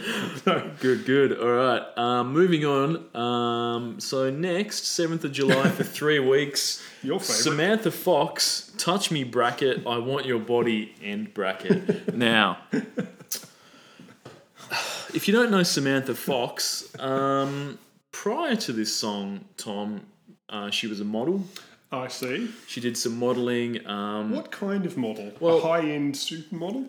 Not not quite not quite that. But so in nineteen eighty-three, um, at the age of sixteen, um, her mother submitted some photographs that she'd taken of her daughter in lingerie to the Sunday People's newspaper's Girl of the Year amateur modelling contest. So um, mum takes some photos of her daughter in lingerie, which happens. Um, she came in second place out of twenty thousand entrants, and the photographs drew her to the attention of the Sun newspaper, um, which invited her to pose for page three.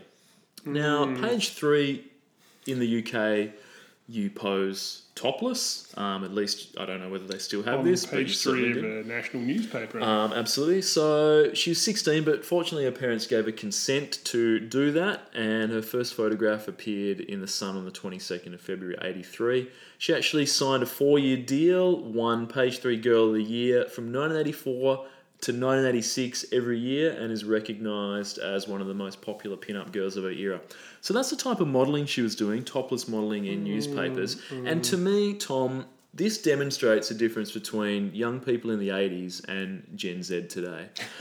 Kids these days aren't interested in lingerie photo shoots with their parents, which I think is just sad, you know. It's just a bit of good old-fashioned fun these days. There's a, there's a certain narcissism, isn't there? The kids are up there in their bedrooms.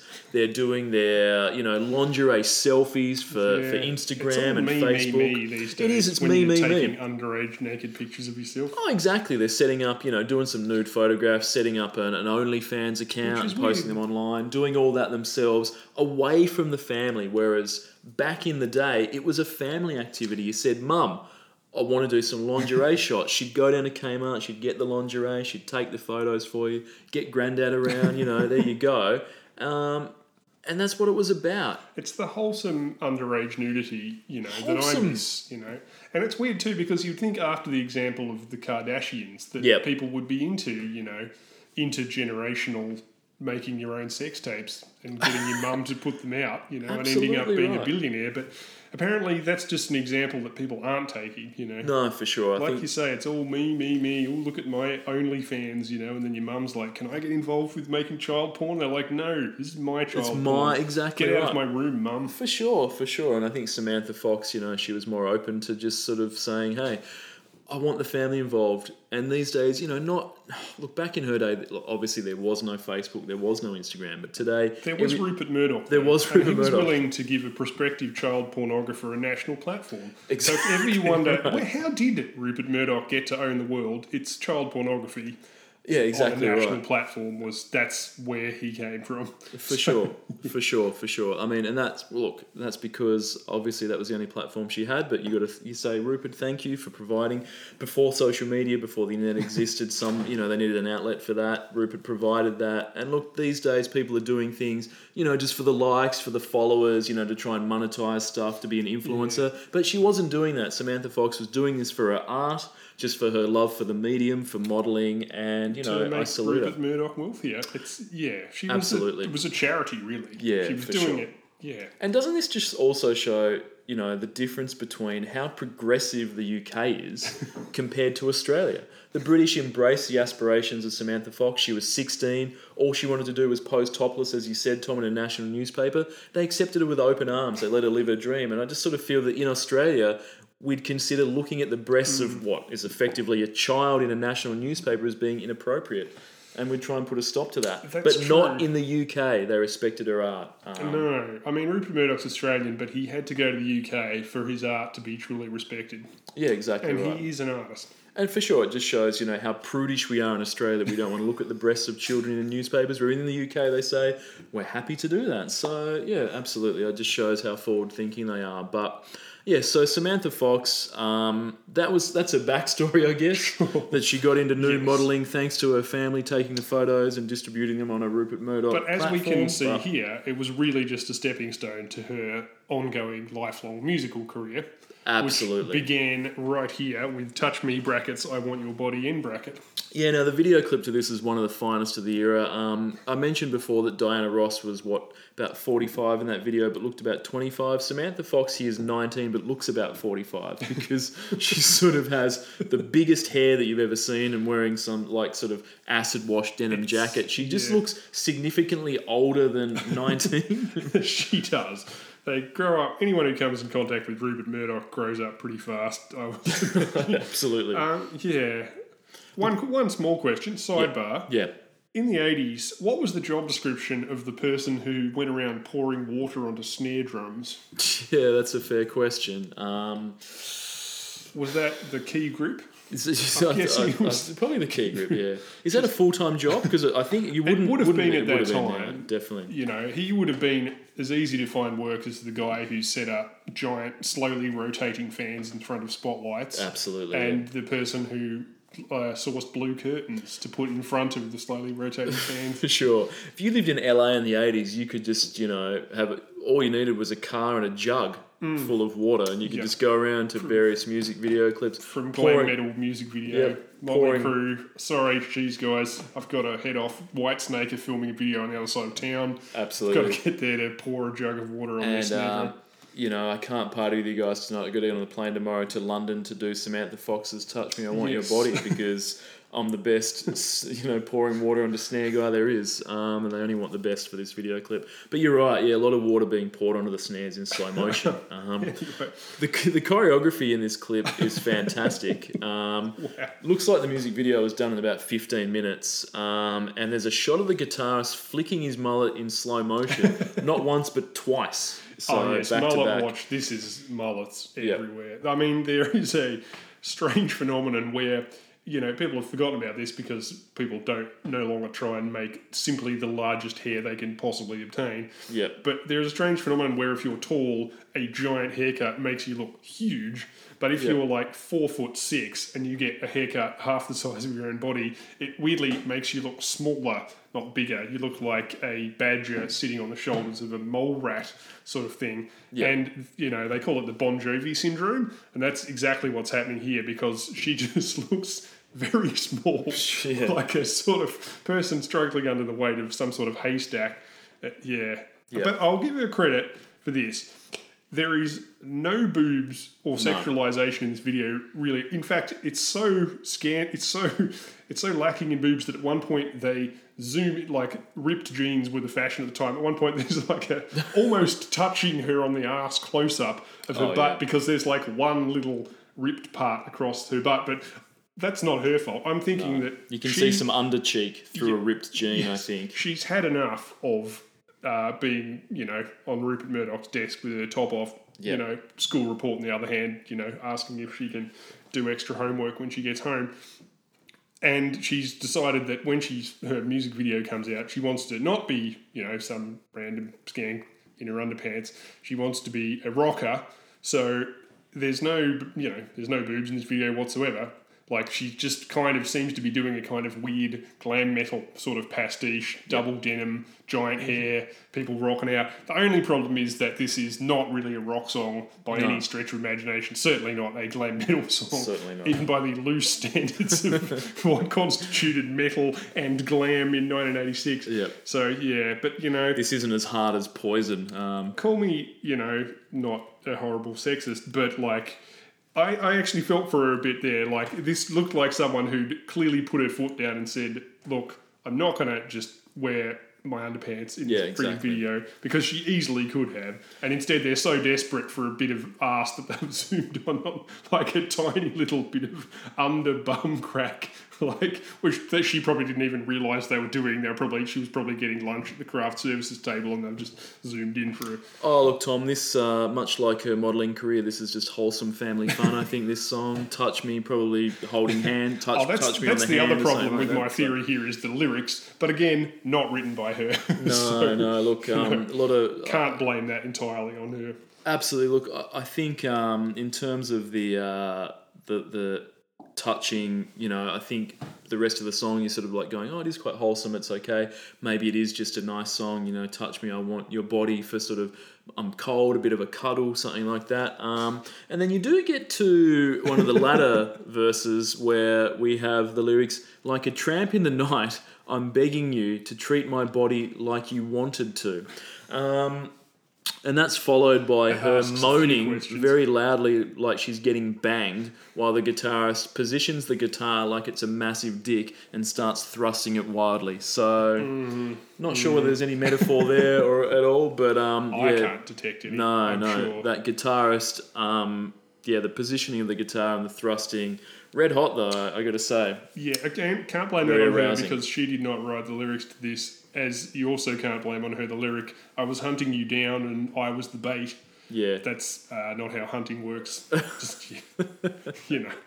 Anyway, Absolutely. If you're out looking for tramps, you'd think you'd know that already, but clearly yeah. the uh, this is one of those songs as well where you look up the songwriters and it's like three dudes. Oh, like, yeah, yeah. Really? It took three, three people to write this. to write this. Absolutely. It sounds like something you could pen in fifteen oh, minutes. Yeah. But if you haven't seen the video clip, jump on, because as we've mentioned, as Tom's mentioned, um, there's water uh, on a snare drum.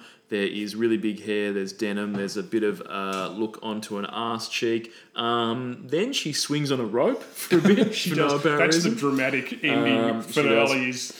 She, she throws a glass of water at the drummer just to show that she's having a bit of fun. And then the keyboardist does so many slow-mo spins in a tasseled cowboy jacket that I think I was about to pass out from getting dizzy. It was just constant rotating that guy, just around and around. And those tassels, I mean, I don't know, if you were standing... You could take someone's eye out. You absolutely could. I'm surprised the drummer isn't blind from this. Maybe that's why she was throwing water at him to sort of go, oh, you got a tassel in the eye, here's a glass of water. Hopefully we can clear some of that, you know, pleather or whatever it was made of from the eye. So, um, look, everything about this is peak eighties for me. I think it's pretty good. Yeah. Um, and I like her backstory as just a fun-loving I'll girl. say to her, I'll, I'll give her... I mean, I can't read too much into this, but she can't have had too much of a tragic existence because in looking for this video, I noticed there's a two thousand ten performance of this at some outdoor festival in Norway. It looks yeah. like a fairly wholesome thing. There's like little kids around and stuff like that. But it's a big crowd and she runs out looking... Yeah, you know, looking great, looking very healthy. She, yeah. you can, you remember again, she's like four foot eight tall. Yeah. So is Kylie Minogue, and she does this song to quite some applause. There's kids singing along and stuff like that. She looks like someone who's, you know, I hope she uh, lived her best life and got over having been in physical contact with Rupert Murdoch at some point. Absolutely. So she's got three hundred thousand monthly listeners on Spotify, probably because she doesn't have a lot of hits, but this one's pretty good. Go listen to this, get her numbers up, you know. Do yeah. that for her, um, and you can pick this up on Discogs for two cents, which is the lowest, the lowest wow. we've had so far. It's almost as low as you can go. Yeah, you it is. It is absolutely as low as you can go for sure. Because it's probably one oh, pent. It's probably for sale for one pent, and then that equates. They were going to build cents, a statue to her in Eastern Europe. I hope that were happens. They?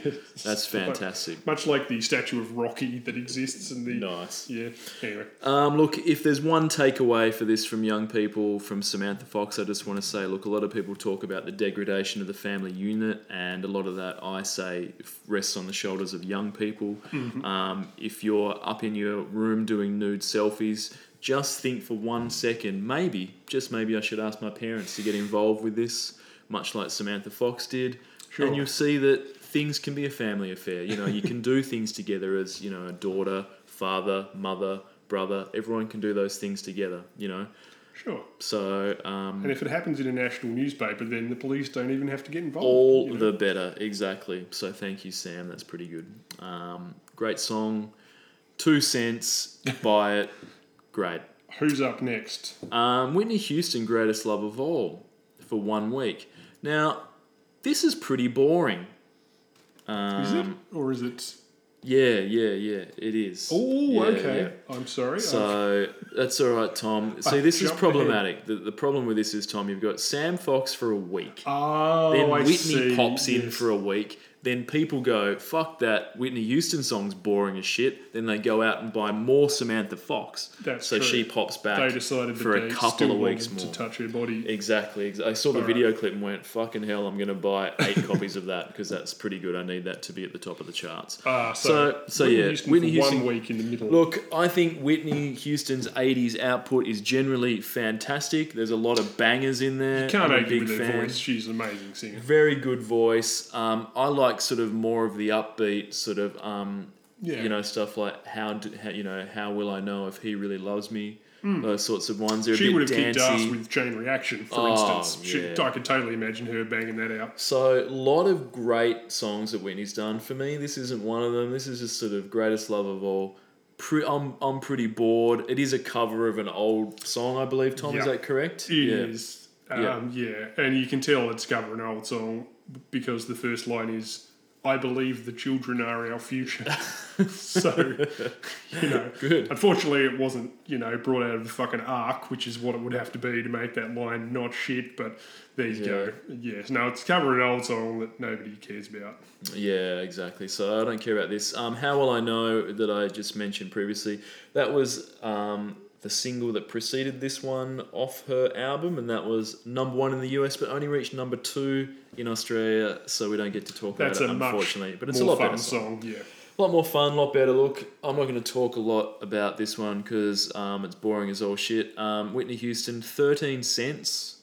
You can buy this for oh, off the yeah. Discogs. But um, Whitney's got a few more bangers coming up, I think, or at least some other songs yeah. coming up, so we can talk about more about Whitney later. Um, particularly um, when she did an interview on T V and said, crack is whack. So you may recall right. that. If only she'd stuck to that. Yeah, definitely. R I P Um, unfortunately, she is um, passed away, which is, shame, which is sad. But this does serve to remind perhaps younger people how long that she was at the top of the game for. Like, yep. you know, she really was kind of like the next generation's Diana Ross. Like, she kicked goals for twenty years, you know, like, and yeah. Anyway. Absolutely, for sure. So that's good. So, yeah, one week of that, then a couple more weeks of Sam Fox, I Want Your Body, then fourth of August, Madonna, uh, Papa Don't Preach. Ah, uh, yes, here we go. Um, Papa six Don't weeks. Preach. Papa, yep, six weeks of this. Um, I've got some action from the Sex Book, Tom, but do you sure. have something else you want to talk about first? Um, well, this was co-written by a guy called Brian Elliott. So unlike yep. some of Madonna's stuff from this era, she did write part write it. Mm. Brian Elliott said he was inspired by two teenagers gossiping outside his studio window. So, you know, I suppose we should be grateful we didn't get his earlier attempts. Papa, God, Karen is such a slut. Or Papa, I got fingered at bus stop by Rodney from year eleven. Fuck off, you did not. He's such a spunk. I know, right? Which was a bit long. I think, you know, Papa Don't Preach probably a bit more concise. It's succinct, yeah, exactly, yep. Absolutely, yeah. I mean, so what, what's this song about? I don't, so, you know, she's she's made up her mind she's keeping the baby. So is, it, is, it, is she pregnant or is she keeping, like, the is, the, is her her baby her boyfriend? No, no, no, it's definitely... She's up the she's duff. She's talking about up the duff. Yep. She's saying to her dad, I'm pregnant... And I'm staying with that guy who you've already met. You fucking hated him and told yep. me not to be with him, but I don't care. Now I want your help, even though, given all of that, I'm keeping the baby.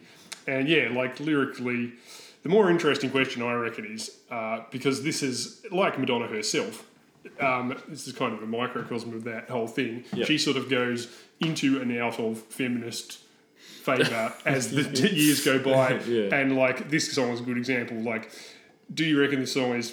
Like, is it A, feminist in the sense that she's telling her dad that she's made up her mind and she just wants some advice from him, like not up to him, she's, you know, she's saying, or is it B, not feminist because she's talking about keeping a baby from some sketchy dude up the road yep. and also has to get her dad involved, or C, is it not really interesting enough to be either of those things? I mean, it's a very, there is no nuance or subtlety here no. beyond people reading feminism into it. You know, like... You is know. Uh, is uh, Madonna's lyrics discussed in feminist circles? Well, they were. Yeah. Like, Madonna was definitely discussed in feminist circles, certainly at the time. I think Camille Paglia was a big fan. Mm. Like, uh, yeah, because she was sort of young and contentious. But she always seemed like she was very in charge of her image and was doing it all very deliberately. Yeah. Like, even this song, it doesn't, as opposed to Like a Virgin, it doesn't fit into her whole Catholic guilt, Madonna, whore thing. Yep. Except in the sense of being, you know, like that, contentious about an unwanted pregnancy, you know, talking to your father and that sort of thing. It does. So she's clever enough to be able to see something which, as a thirty-year-old woman, sounds a bit weird to be singing about, you know, yeah. some school kids talking about how they got pregnant by Davo up the road. Yep. But she knows that this does fit into her image. Like, she can, you know, she's a canny operator. So, yeah. Absolutely. Look, whether it's feminist or not, I'm obviously the wrong gender to...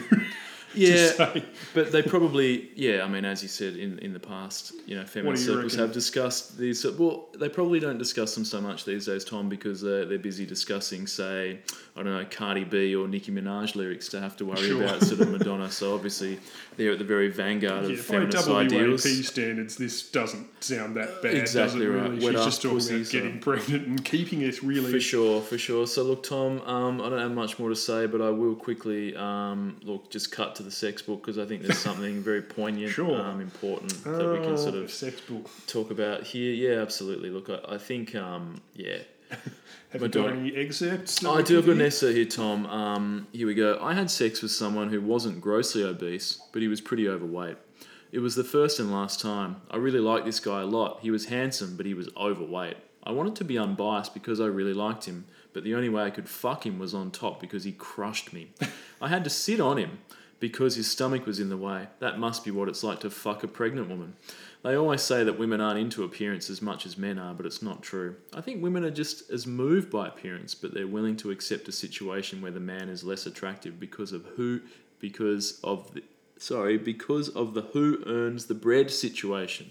There are so many women with the ugliest guys. I swear to God, if they didn't have money, forget it. two hundred fifty pounds, five foot seven, bald, disgusting, misogynist pigs. Deep down inside, the, these women know, but they aren't going to tell anybody. If I see someone who's not necessarily conventionally beautiful, I can still be attracted based on their intellect or whatever, but fat is a big problem for me. It sets off something in my head that says, overindulgent pig. So Madonna's just fat shaming now. See, I mean, just in case anyone was thinking that I'm being offensive earlier on, that's Madonna up there being simultaneously misogynist, misandrist, fat shaming, and yep. just generally insulting to everyone who's not Madonna in oh, the whole yeah. world, whilst supposedly trying to be erotic. Keep in mind, that's, that's not some no. newspaper article she's writing about boning fat no, people. No. That's a book about sex. It's, a, she's it's trying an erotic, to turn you on.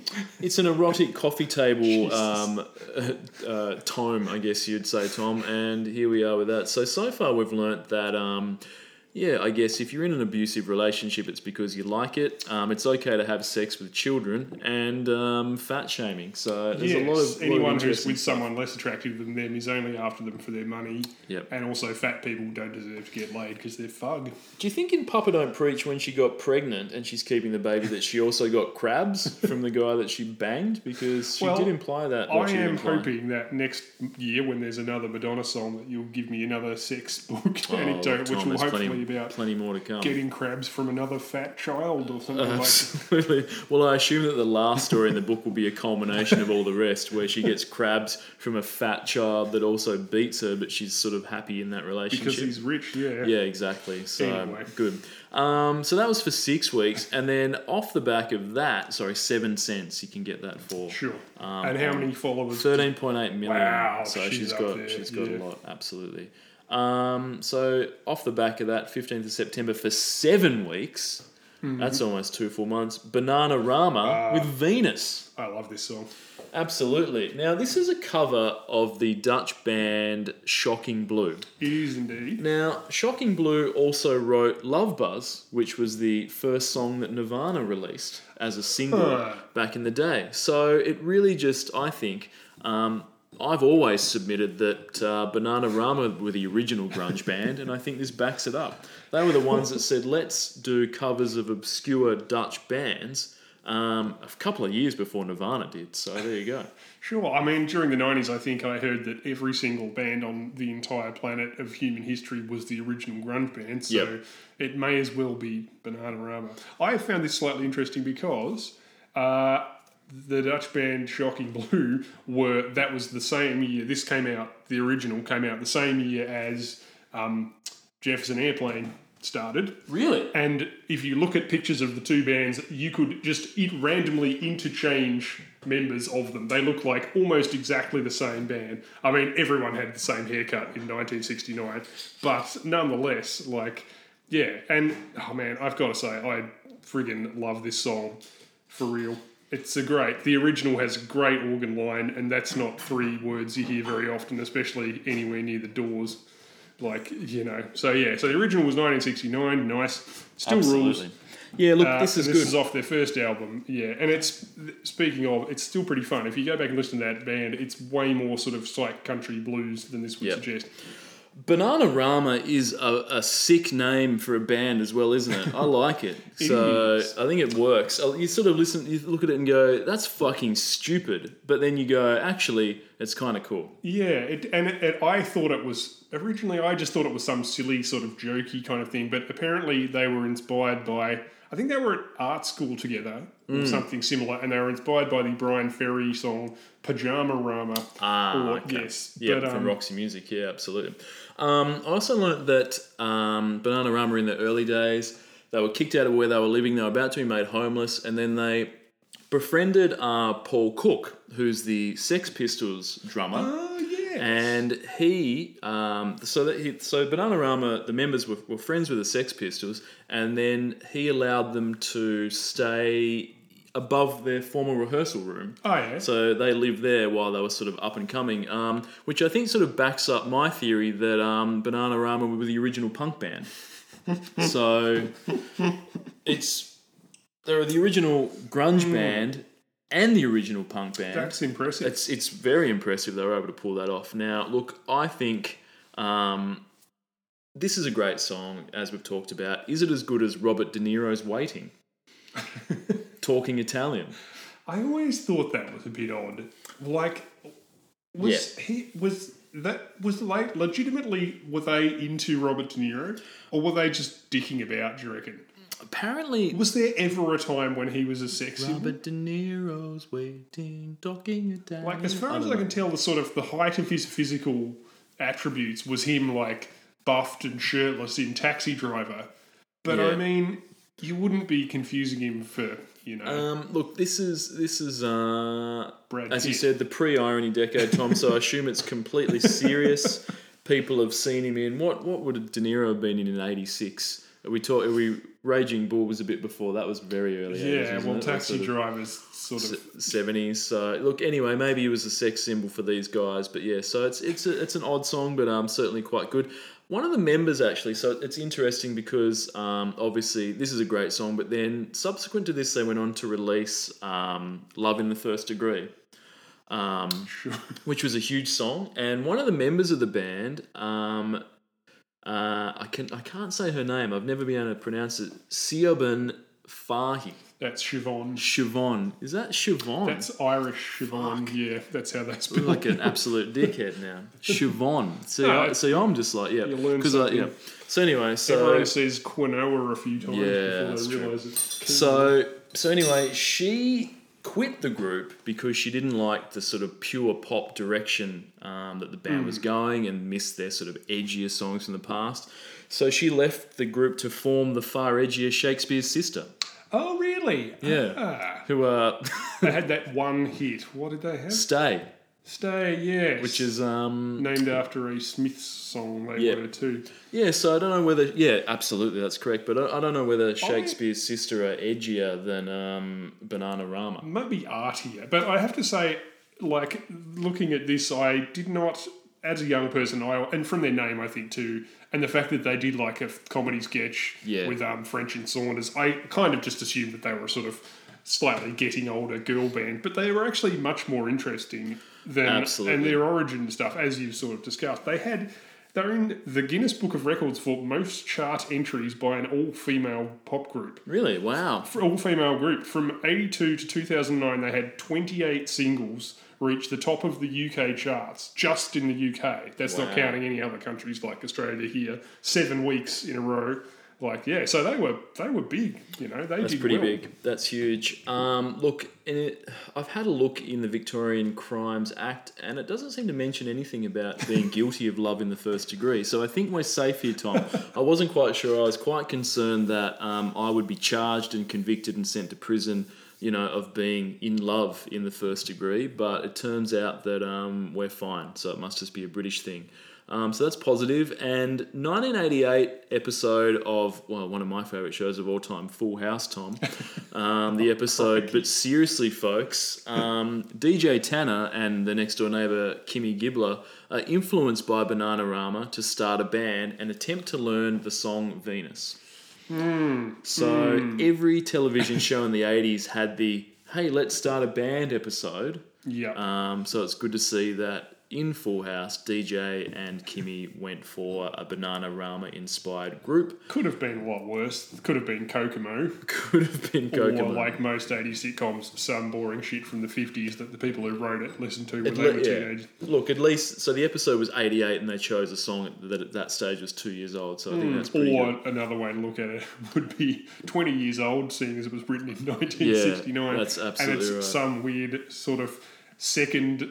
English as second language, sort of obviously L S D-inspired thing about the god of love, Venus. Her yeah. weapons were her crystal eyes, making every man mad. Black as the dark night she was. Got what no one else had. Wow! Exclamation mark. Not enough lyrics these days had wow! Exclamation mark. Wow. Absolutely not at all. Anyway, I so, like that song. Oh, it's I think it's pretty good. Fuck. Definitely. So yeah, for sure. So um, yeah, if, if you're making a sitcom, you can do worse than have the characters learn that song. I think in Australia. Um, in Kingswood country, they had the characters learn Ostentatious as Australiana, which didn't go down too well at all, I don't think. So there's a couple of references that. that no one will understand whatsoever unless you're over the age of fifty. So there we go. And Australian. And Australian. So there we go. Um, one point eight mil for Bananarama, good times, and forty-one cents. You can pick oh, that up for on Discogs. Pretty good. Seven weeks. Well done, good times. Um, check out Shakespeare's Sister as well. Sure, some, why not? Why not? Why not? Up next, and look up the original. Have oh yeah, I think the original's good. Actually better. It's for a nineteen sixty-nine song. It's surprisingly well recorded. It mm. sounds. It was some famous recording dude of the day, like, and he did a really good job. Oh look, Shocking Blue are definitely the best Dutch band. I'm going to go out and say that by far. Um, okay, up next. Plenty of Dutch D Js that have probably remixed, you know, Tiesto. Uh, yeah, a choir boys song into some sort of bullshit dance thing. But anyway, it's all good. Um, up next, yeah, third of November for seven weeks again. Goodness me, big chunks this year. Huge chunks, yeah. Is um, whoa, this is a big one for Australians. uh, John Farnham, You're the Voice. Wow, I mean, this is yeah, like, what can I say? Absolutely. If you're not in Australia, you probably don't know this song. No, this is ma- this is absolutely massive um, song for John Farnham. Um, look, people that don't know John Farnham, let's just say twenty years prior to this, he was like a was it twenty years or more? God, even twenty, more, yeah. yeah. Early. This was early. This well, is mid eighties. So then he probably, continued on into the sort of early nineties. So he was he was going as a young person in like the sixties. Yeah, yeah like early sixties. As, he was known as Johnny Farnham. So sort of like a young did a bunch like of a Cliff old, Richard, a young like, boy exactly, songstress, pop songstress, for sure. Dude, you know. So he did that for a while, um, you know, and then he sort of, I guess. You know, probably for all the sixties, I think, and some of the seventies, and probably a bit of in and out of favour. Um, he joined the Little River Band for a while, yep. and I don't think Speaking you know that was going super well. Had a mullet. He opened a restaurant on Burke Street in Melbourne, which oh, was really? a failure. Oh. Yeah, lost a lot of money there. Um, so a lot of hits and misses, and apparently at this stage in his career, he'd sold his house because he wow. had no money. Was renting, um, living in rented accommodation in Berlin, which is. Um, For anyone knows, not it's not central Melbourne. It's sort of a long okay. way, sort of away. I've never even heard um, of it. And he had to sell his car as well, so he basically Jeez. sold all of his assets, had nothing left, living Jeez. in this. And then this was effectively his last chance, I guess, to say he, he'd had his last roll he'd of quit, the dice. quit Little River Band, the money, because he I don't think he'd written any or many of his own songs in the past, so that all the mm. songwriting credits were going away. I think by this stage he was seen as like, oh, there's that sort of teenage yes. entertainer guy from the sixties. He's like thirty-five now, and no one yeah. gives a shit about him. Again, this. That's kind of what happened with Cliff Richard too. Yep. Like, then he had a couple of yeah eighties yep. hits that just brought him back to life suddenly. Yeah. He had a second a second chapter. So he released this song. It was a really big hit. Um, um, I think one of the probably one of the massive. biggest Australian hits of definitely yes. the eighties, if not of all time. Sold a lot. This put him on the map again. Released an album called Whispering Jack, which I think is one of the bigger selling Australian albums of the eighties as well, if not of all time. Um, so yeah, really, really did the trick. Now, personally, look, we all know that his three best songs are on the Rad soundtrack, the B M X um, film from nineteen eighty-six, Break the yes. Ice, Thunder in Your Heart, and Without You, the love theme from Rad. And we all know that after that, followed by Running for Love from the Fletch soundtrack. We know that's probably his fourth best song. Justice for One and Innocence Hearts from the Savage Street soundtrack. My World is Empty Without You from the Voyage of the Rock Alien soundtrack. And Love is Just the Way It Goes from the Slugger's Wife soundtrack. But this is definitely a close night. It is. For his, there is Did not... a lot of soundtrack work there. Yes. I think what happened with this is that, like, yeah, just in case, like, if you haven't heard this, you know, look it up. Uh, people, the only way I could think of that anyone in, like, in overseas might have heard this is that it also features in the film Hot Rod, mm. in which they use it for a famously, it's that scene where they walk down the street and it's this anthemic call to action and people flood out of their houses and follow them down the street, and then it turns into like a full-scale riot and then just looting and cars on fire and stuff. The joke being that it is so ridiculously overblown and anthemic by the standards of yep. twenty ten. But listening to this in nineteen eighty-six, this is exactly what people wanted for every single movie that came oh, out. Absolutely. That wasn't, like, even including, you know, boring rom-coms, needed to have one giant power ballad. So that's what clearly what's happened there is that immediately, people have people even overseas who haven't listened to, you know, aren't expecting to hear on the radio, have just gone, we need this guy to do our cheesy yep. uh, B M X movie soundtrack, you know, where every song is about taking on the world, fighting till the end, you know, running to the top of some stairs, sticking your fist up, you know, et cetera. So yeah, I mean, absolutely. I can't argue with that, and they work. Like I'd like you. See, I mean, I know you're taking the piss, but the songs that are Rad. Like I could not think of a better soundtrack for a movie about riding your B M X, you know, and winning the competition, oh, beating the evil land developers or whatever the fuck. Look, um, I have a relatively sizable vinyl collection, and I'm not afraid to admit that I paid way over the odds for a Rad soundtrack on vinyl. So. Um, that completely fits my image of what your vinyl cost. It cost way too much money. Uh, what one would consider to be a reasonable sum. Well, these are not big things. No, like this no, isn't like the Karate Kid soundtrack where you know yeah. there'd be tens of thousands yeah, floating like, around. Like I, I was joking, but Rad the film, I have seen that in excess of a hundred times when I was a kid, um, and would stay at my grandmother's house. There was a copy of Rad on V H S and a copy of, um, I think it was Mary Poppins and The Labyrinth oh my God. Uh, with David Bowie. So my sister would demand to watch either The Labyrinth, which is, I think, by itself a fine film, um, or Mary Poppins, and I would demand to watch Rad. So every time I stayed there for decades, I just watched, even to, I'm, I'm forty-eight that, and I did know, it last time. No, I'm not really. As your sister and you were reaching towards, you know, the V H S, the teetering pile of three V H S types. Yep. You know, and it was, would you say that there was thunder in your heart and there every was, move was like was, lightning as you shoved your sister heart. out of the way to grab the V H S? Absolutely.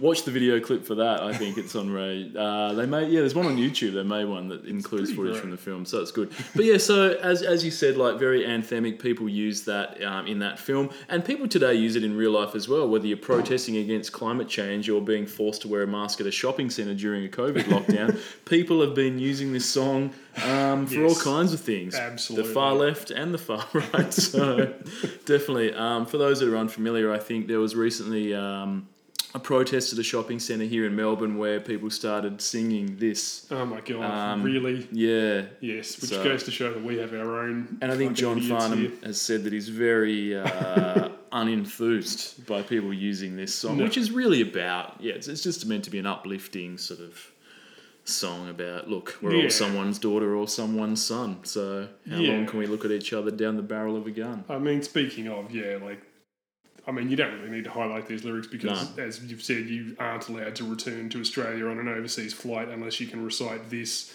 K-san, and you shook me all night long anyway, so every Australian already knows the lyrics. But they're not written by him, the lyrics, and yep. they're sort of fairly generic. We got to do something vaguely positive about maybe war and that sort of eighties style lyrics. Yep. The only weird thing I found is the first three lines. Uh, I'd never thought of it really, but... We have the chance to turn the pages over. We can write what we want to write. Okay, you know, we next we can year, erase history if we want to. We got to make ends meet before we get much older, which suggests that they don't know what whoever wrote this doesn't know what make ends meet means. No, like that it means sort of I need to borrow money for a souvlaki because I don't get paid until Friday. Not yeah. like solve the Cold War sort of thing. So other than that, it's just sort of painfully generic. We got to stand up, you know, and yeah. like. solve the Cold War, I guess, you know, like I prefer instead to have a little look at some of the lesser known lyrics from Innocent Hearts, oh, good. featured in Savage, Savage Streets, Streets? Good. Uh, which, unless I'm wrong, is about a policewoman who uh, who dresses up as a prostitute to infiltrate a biker gang. Uh, yes, yep. Anyway, some of the lyrics are black leather angels on a midnight ride, tough on the surface, trembling inside, we've got the right to take a stand, we're going to make tonight's demands. Nice. Which, apart from anything else, suggests that he may have been going out clubbing with Rob Halford in nineteen eighty-six. The rest of the thing is no less, no less uh, eighties motorbike, leather-based, you know... Going to take you to the top, you know. Well, I'm going to watch that film now, Tom. That's got me inspired. Those lyrics have got me pumped up. Yeah, I think she kills a bunch of people with a crossbow. I'm oh, thinking. That's pretty good. Awesome. Um, also, weirdly, yeah, yeah, in a yeah. video, the bad guy looks a great deal like Fergal Sharkey. Does he? But with like a razor blade, Rob Halford style razor blade hero. Wow. So I'm guessing there's a sort of, you know... Do we know it's not Fergal? Rob Halford, John Farnham, Savage Streets... You know, Abs- cycle going. It, it all makes sense. Absolutely right. Other than Definitely. that, or I've drunk too much coffee. Now, um, one point seven mil listeners for John Farnham on Spotify every month, which I think probably would be more. Yeah, that. I guess he's only sort of well known in he's Australia. Australian but yeah, yeah. That's, so that's look one point seven million. That's still like yeah, that's that's a, you know of a t- country of twenty-five million people. It's not reckon, too bad. Do you reckon there'll ever be a a renaissance of that kind of ridiculously anthemic power ballad stuff? There has to be, Tom. There's nothing new under the sun. I've said that. Everything that's been done has been done. People don't seem to be inventing anything new, it'll so back, it'll have to it? make a comeback. I suppose a bit like The Darkness kind of brought that sort of style, but it's more, it's more to do with the sort of that theme song yeah, charging well, you up stuff. Look, I'm going to start recording my own music and see if I can get it. Please, get that please do. Um, so yeah, one point seven mil, forty-seven percent, sorry, forty-seven cents. That's pretty expensive, Discogs. I'm guessing, because they didn't put this they, Yeah, forty-seven Although, cents. Friggin' Whispering Jack must have sold oh, a packet, even just in Australia. I don't know anyone several million, who didn't no, have absolutely. a Whispering Jack. Like. Yeah, a couple of mil, I think, which is a lot for an album in Australia. So um, you want a couple of fun facts? We haven't sure. done a fun fact segment. No. Um, for this, so at the start of this song, there's a sort of a yeah. That's um, a car door getting slammed, being sampled. Okay. So they've sampled a car door. It sounds okay. So they they've, they've closed the door a bunch. A they yeah. have not John Farnham's car though, as we learnt that he sold that um, because he had no money. But that's okay. He had to move to a share house in Berlin. He had to move to a share house well, in Berlin. That's making me feel slightly better about my life. Maybe I'll write the next You Were the Voice next yeah, year. Absolutely. So that's um, this was uh, the sorry the album this came off, Whispering Jack, um, the first Australian-made C D released in Australia. Oh, really? Yeah. Oh, I so guess this would first, be the very beginning. This is the very C D beginning revolution. Of sort of C D time. So the very first C D made in Australia and sold in Australia. And what are you going to press? You're going to press the most popular album of the year. Absolutely, in Australia. So for sure, not? for sure. Um, and anyway, so when the, when he was making Whispering Jack, um, they'd recorded a bunch of songs. Um, there's a, f- a few other hits on this album as well, but they, he received a demo tape um, that had this song on it. So, yep. song, the demo tape came into the studio. Listen to this, he said, "Oh, this is a this is a hit. This is a once in a lifetime song." So, got that, wrote responded back to the songwriters and said, yes, we want to record this, so they got the rights, et cetera, et cetera. Um, he also got another demo around that time that he was reject that he rejected mm. that could have gone on this album. Do you know what that demo was, Tom? I'll give you a hint. It's a number one song previously in this week's episode. Ah, okay. Before it was recorded by the person who recorded it. Yeah, so Far- John Farnham got the demo, listened to it, went, oh, no thanks, not for me, rejected it, so someone else recorded it and it went straight to number one. I'm thinking, touch me brackets, I want your body brackets. Absolutely, John Farnham could have sung that, it could have been a big hit. No, it was uh, We Built This City on Rock and Roll. So We Built This City on Rock and Roll came in um, and Farnsey went, no dice, not for me, and then Starship took it to its logical conclusion and made it the hit that it is. He so would have done a better job, I reckon. Oh, look, that would have been another, you know, string to the hit bow, I think. Imagine going to see Farnsey and, you know, hearing those three songs off Rad, the song from Savage Streets, the one from Fletch, the one from Slugger's Wife, You're the Voice, um, and Touch of Paradise, and Chain Reaction, and then We Built the City on Rock and Roll. I that's mean, what a, that's a it's concert. It's a whole no, concert, yeah. Absolutely, a, it's huge. That's definitely. All you need to Fucking hear. Huge. So there we go, so that's good. Um, anything else, Tom? Are you good on that one? I'm good. That was right, awesome. Almost brings seven us weeks. To the end of the year. Last, seven last weeks, song yeah. for the year. Um, yep, this is for seven weeks as well. This is the twenty-second of December, so part of this year, and then another five weeks next year. This is Pseudo Echo, Funky Town. Okay. um, uh, yeah. In case you're confused, I was confused as well because, well, I mean, you can explain if you want. Well, this was a... Th- who the fuck does a cover of a song that was a hit like three years ago? I think this was a number one hit in like nineteen eighty or eighty-one or eighty... Like no, we, a while ago. No, uh, we didn't... Because we started in eighty-three, but this is... So yeah. bef- this was a number one hit the in Australia by... The previous version was no- by Lips Incorporated. Yes, yes. Uh, the hilariously named Lips Incorporated. But it's not just that. It's that it's done in exactly the same style. Yeah, like it's they're not. This is not like, like me a, doing a cover of like Tones a, and I, Dance Monkey today, and doing it exactly the yes, same. And going, it's there not you like go. This is a sensitive acoustic cover no. of that. They sound very, very similar. They have exactly the same lyrics, and they're only like three years apart. You know. Yeah, it makes no sense. This is their biggest hit, so you know. I would hate to be a band that, you know, once you're past your prime, people go, oh, you, I used, yeah, used to be in, in Pseudo Echo, yeah. Oh, yeah, Funky Town, yeah, great song. Yeah, love it. Did you write it? And then you got to say, no, it's a cover. And then you're sort of a fucking dickhead. I think you write your own songs. Go, oh, you lip sync. And then you, you have to go, no, we were um, Pseudo exactly. Echo. Exactly. Exactly. Now, they had one other hit. Yeah, I think, to be fair, they probably aren't a one Sorry. Under, I don't know. But no, they're not. A, they're, like, this would definitely be their only number one, I reckon. Yep. What was it? They probably had oh, another Love song. And Adventure. Okay. Yeah, I don't know what the anyway. Fuck that is. No, um, but look, you know you know this song's good because it did feature in Revenge of the Nerds two, Nerds in Paradise. So only the finest songs made it onto that soundtrack. Um, look, the, Funky Town... Um, is New York City, apparently, according to the person. Um, so Steven uh, Greenberg, he wrote the song. Not He's not in this band, obviously. Mm-hmm. He's in Lip Sync. He wrote the song. He said Funky Town sort of refers to New York City. He called it Funky Town because I think he was from Minneapolis, I believe, and sort of thought that New York was like hip and happening, exciting. Yep. And in the eighties, when something was exciting and the place to be, you called it the Funky Town, obviously. I mean, it makes as much sense as the Big Apple. Uh, it does, absolutely. So... Obviously, so he wrote this song for, for Lip Sync, big hit. Then after that, he he sort of, once he'd left the band, he stayed in the music industry. Um, he became A and R at uh, Vice President for Mercury Records. Um, and he went on and signed such great acts as the Baha Men. Wow. So, and did you also have another... Oh, and Hanson, sorry, as well. They just, you Hanson. Know, little known lack that oh, you never absolutely. Would have heard of, Hanson. But don't forget the Baha Men. Look at that resume. Wrote... Funky Town, signed Hanson, signed the Baha Men, the guys that are behind Who Let the Dogs Out. One of the only people who actually knows who did let the dogs out. Exactly, he yeah. knows. This is a guy who knows music, you can't deny that. You can't. I mean, you know, and he found the way to Funky Town.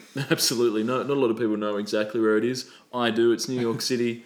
Um, everyone knows where that is. Check out Google Maps. It'll tell you the fastest route to get there, no matter whether you're located right here in Melbourne. Every or... time I hear Funky Town now, I am reminded of a friend of mine who uh, you would know, Sam Reason, possibly. Yep. Uh, he is now an ambulance driver. Yep. And he said that one of the things they do on a slow night, if they're driving from one place to another through a city centre, and there's lots of... if they see someone who is paralytically drunk or very high or staggering around or flopping in a fountain, they'll just slow down and say, hey, mate, where are you going? You know, they're not the police, but just to see if, you know, just to make sure they're not just about Vital to signs need are, yep. an ambulance and have to yep. come back around the block to get yep. them. And he said they keep a book in the glove box of the best replies that they get when they ask people where they're going. Yep. And he said his favourite was a guy who just went, Funky Town! So nice. Every time I hear Funky Town, I think of that. It's not, it's not verbose, it's no, concise. Exactly. He knew where he was going. And it's good to know that when you've had so much drugs and alcohol that, you know, you're you're unable to function on any level, that you can still remember either the lip sync or the Pseudo Echo cover sure. of the popular song Funky Town and refer to it. So, you know, that just shows the power of the song. Now, you're familiar with the Eurovision Song Contest, aren't you, Tom? I am, yes. I've heard so, it mentioned. So, yeah, it's, it's quite popular, obviously. But are you familiar with the World Popular Song Contest? No. Now, this was a contest. It was, um, so World Popular Song Festival, also known as the Yamaha Music Festival, which uh, was in Tokyo.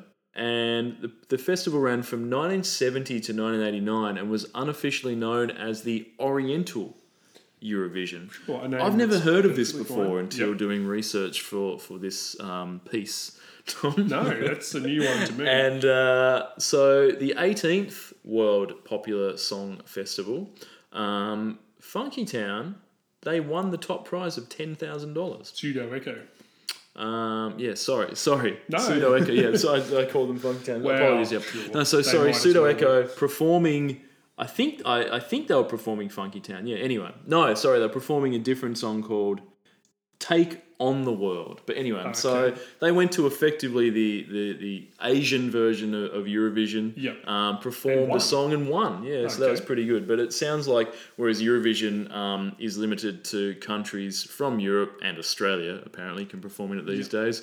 And I think, uh, you know, like Morocco's in it. I think they're not, last time I checked, that's not in fucking Europe either. But anyway, that's fine. Azerbaijan, that's not in Europe either. But anyway, don't worry. So yeah, it sounds like this is anyone could go to Tokyo, enter this um, and do yep. that. So good on them. Um, in case you're thinking, oh, I've never heard of this before, this is just some bullshit, who gives a shit? Well, I'll tell you who else performed there. Celine Dion, wow. Bryan Adams, uh, Erasure, and LaToya Jackson. Wow. So all the big names. And we all know that LaToya and Michael Jackson are the same person, so Michael Jackson actually performed there. Wow. That's so, there you go. So there you go. So big, big guns. And yeah, Pseudo Echo won in uh, that year, the eighteenth year of that. So yeah, man. Well, I might have to look that in up. In nineteen eighty-eight. So yeah. For sure. Cool. Um, anything else for this one? Oh, look, lyrically, this song's only got about eight words. Yeah. The only interesting thing about the entire song, to me, is that they repeatedly ask, won't you take me to a funky town? Mm. You can hear them clearly saying that because they say that six hundred times yeah. in the song and in the lip sync version.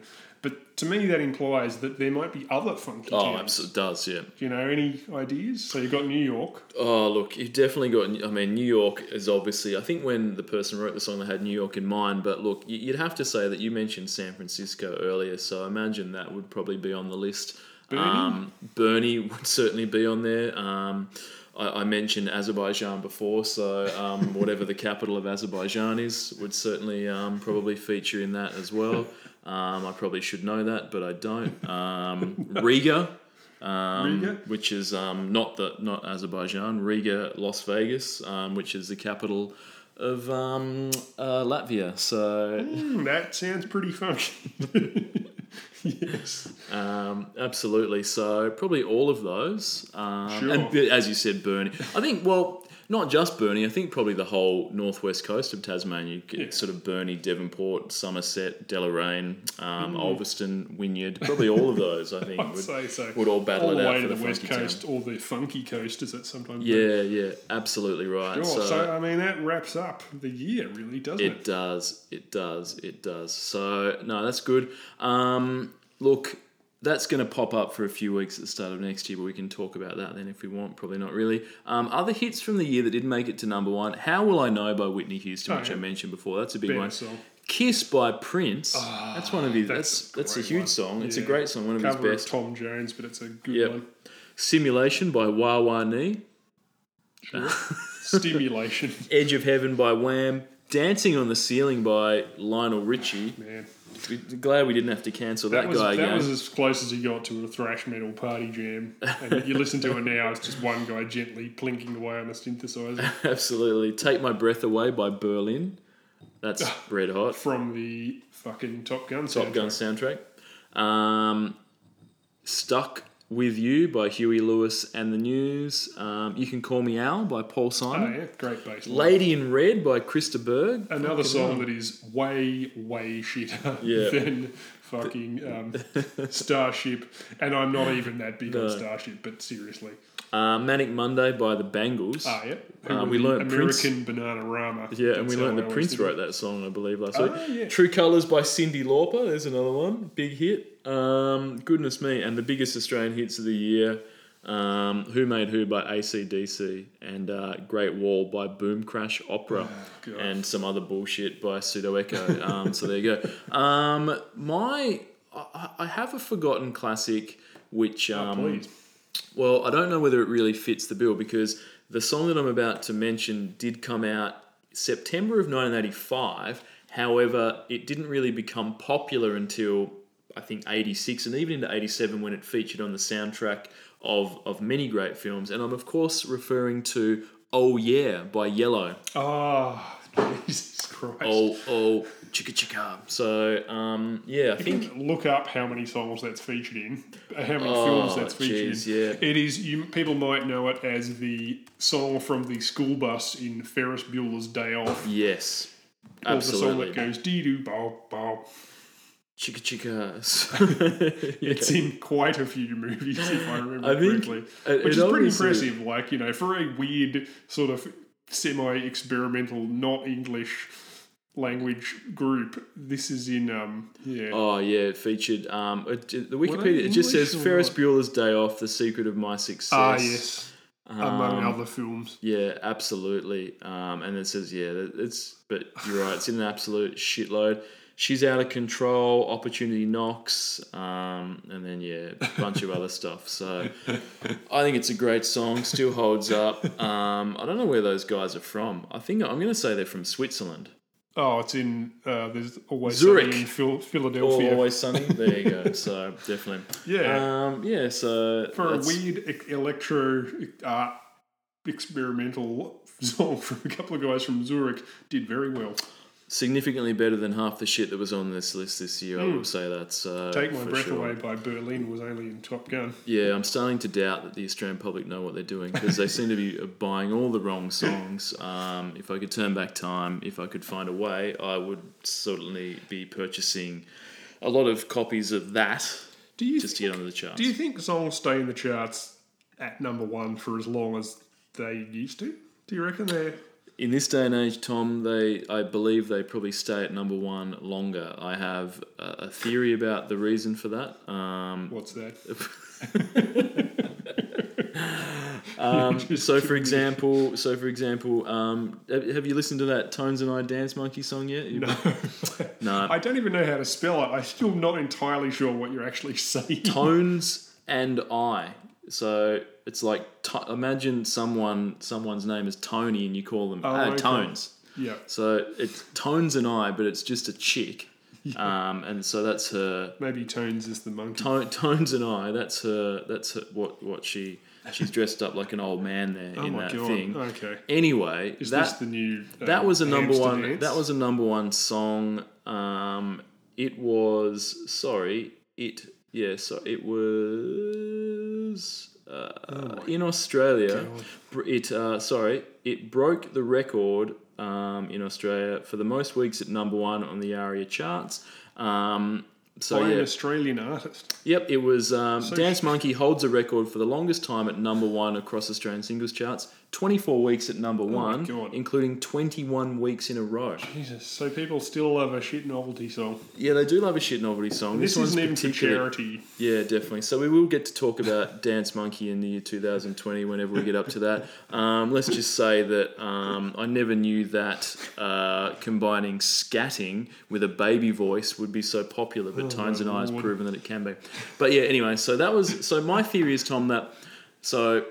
In the old days, you had to walk to Sanity um, or Brash's um, or Wheels in the Quadrant or the mm-hmm. C D Centre to physically buy the copy, whereas these days you just it, it, you press play on a Spotify playlist mm. and it plays popular songs. If a song gets to number one, I gather that then all the playlists just go, oh, let's add that song on there. That's what people want to hear. Uh, okay. So then you press play on the playlist um, to hear a song that you want to listen to. Then you go take a dump. Then you do the washing up. You go jump in a pool. You're not listening to any of these songs, but no. you're still racking up plays. So I gather that these popular songs are just racking up That's millions upon millions of plays that people aren't actively choosing them. They're just yeah. in a playlist. So despite so then, the fact that nobody's paying for these songs in the conventional sense of actually no. exchanging money for goods and services, absolutely. they in fact stay at the top longer for they used to, than they used to. Absolutely, that's, that's yeah. So because streaming counts towards the charts now, whereas back the ones that we're doing now back in eighty-six, it's all just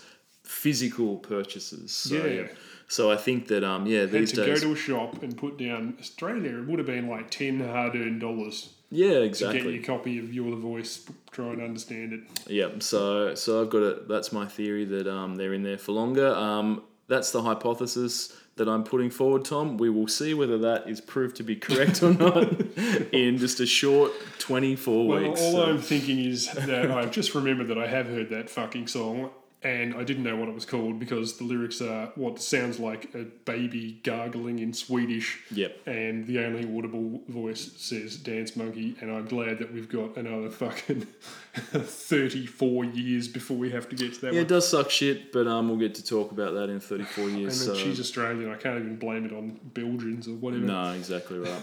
Anyway, thanks for listening. Um, and yes. some social media bullshit I'll set up one day. See you later. See ya.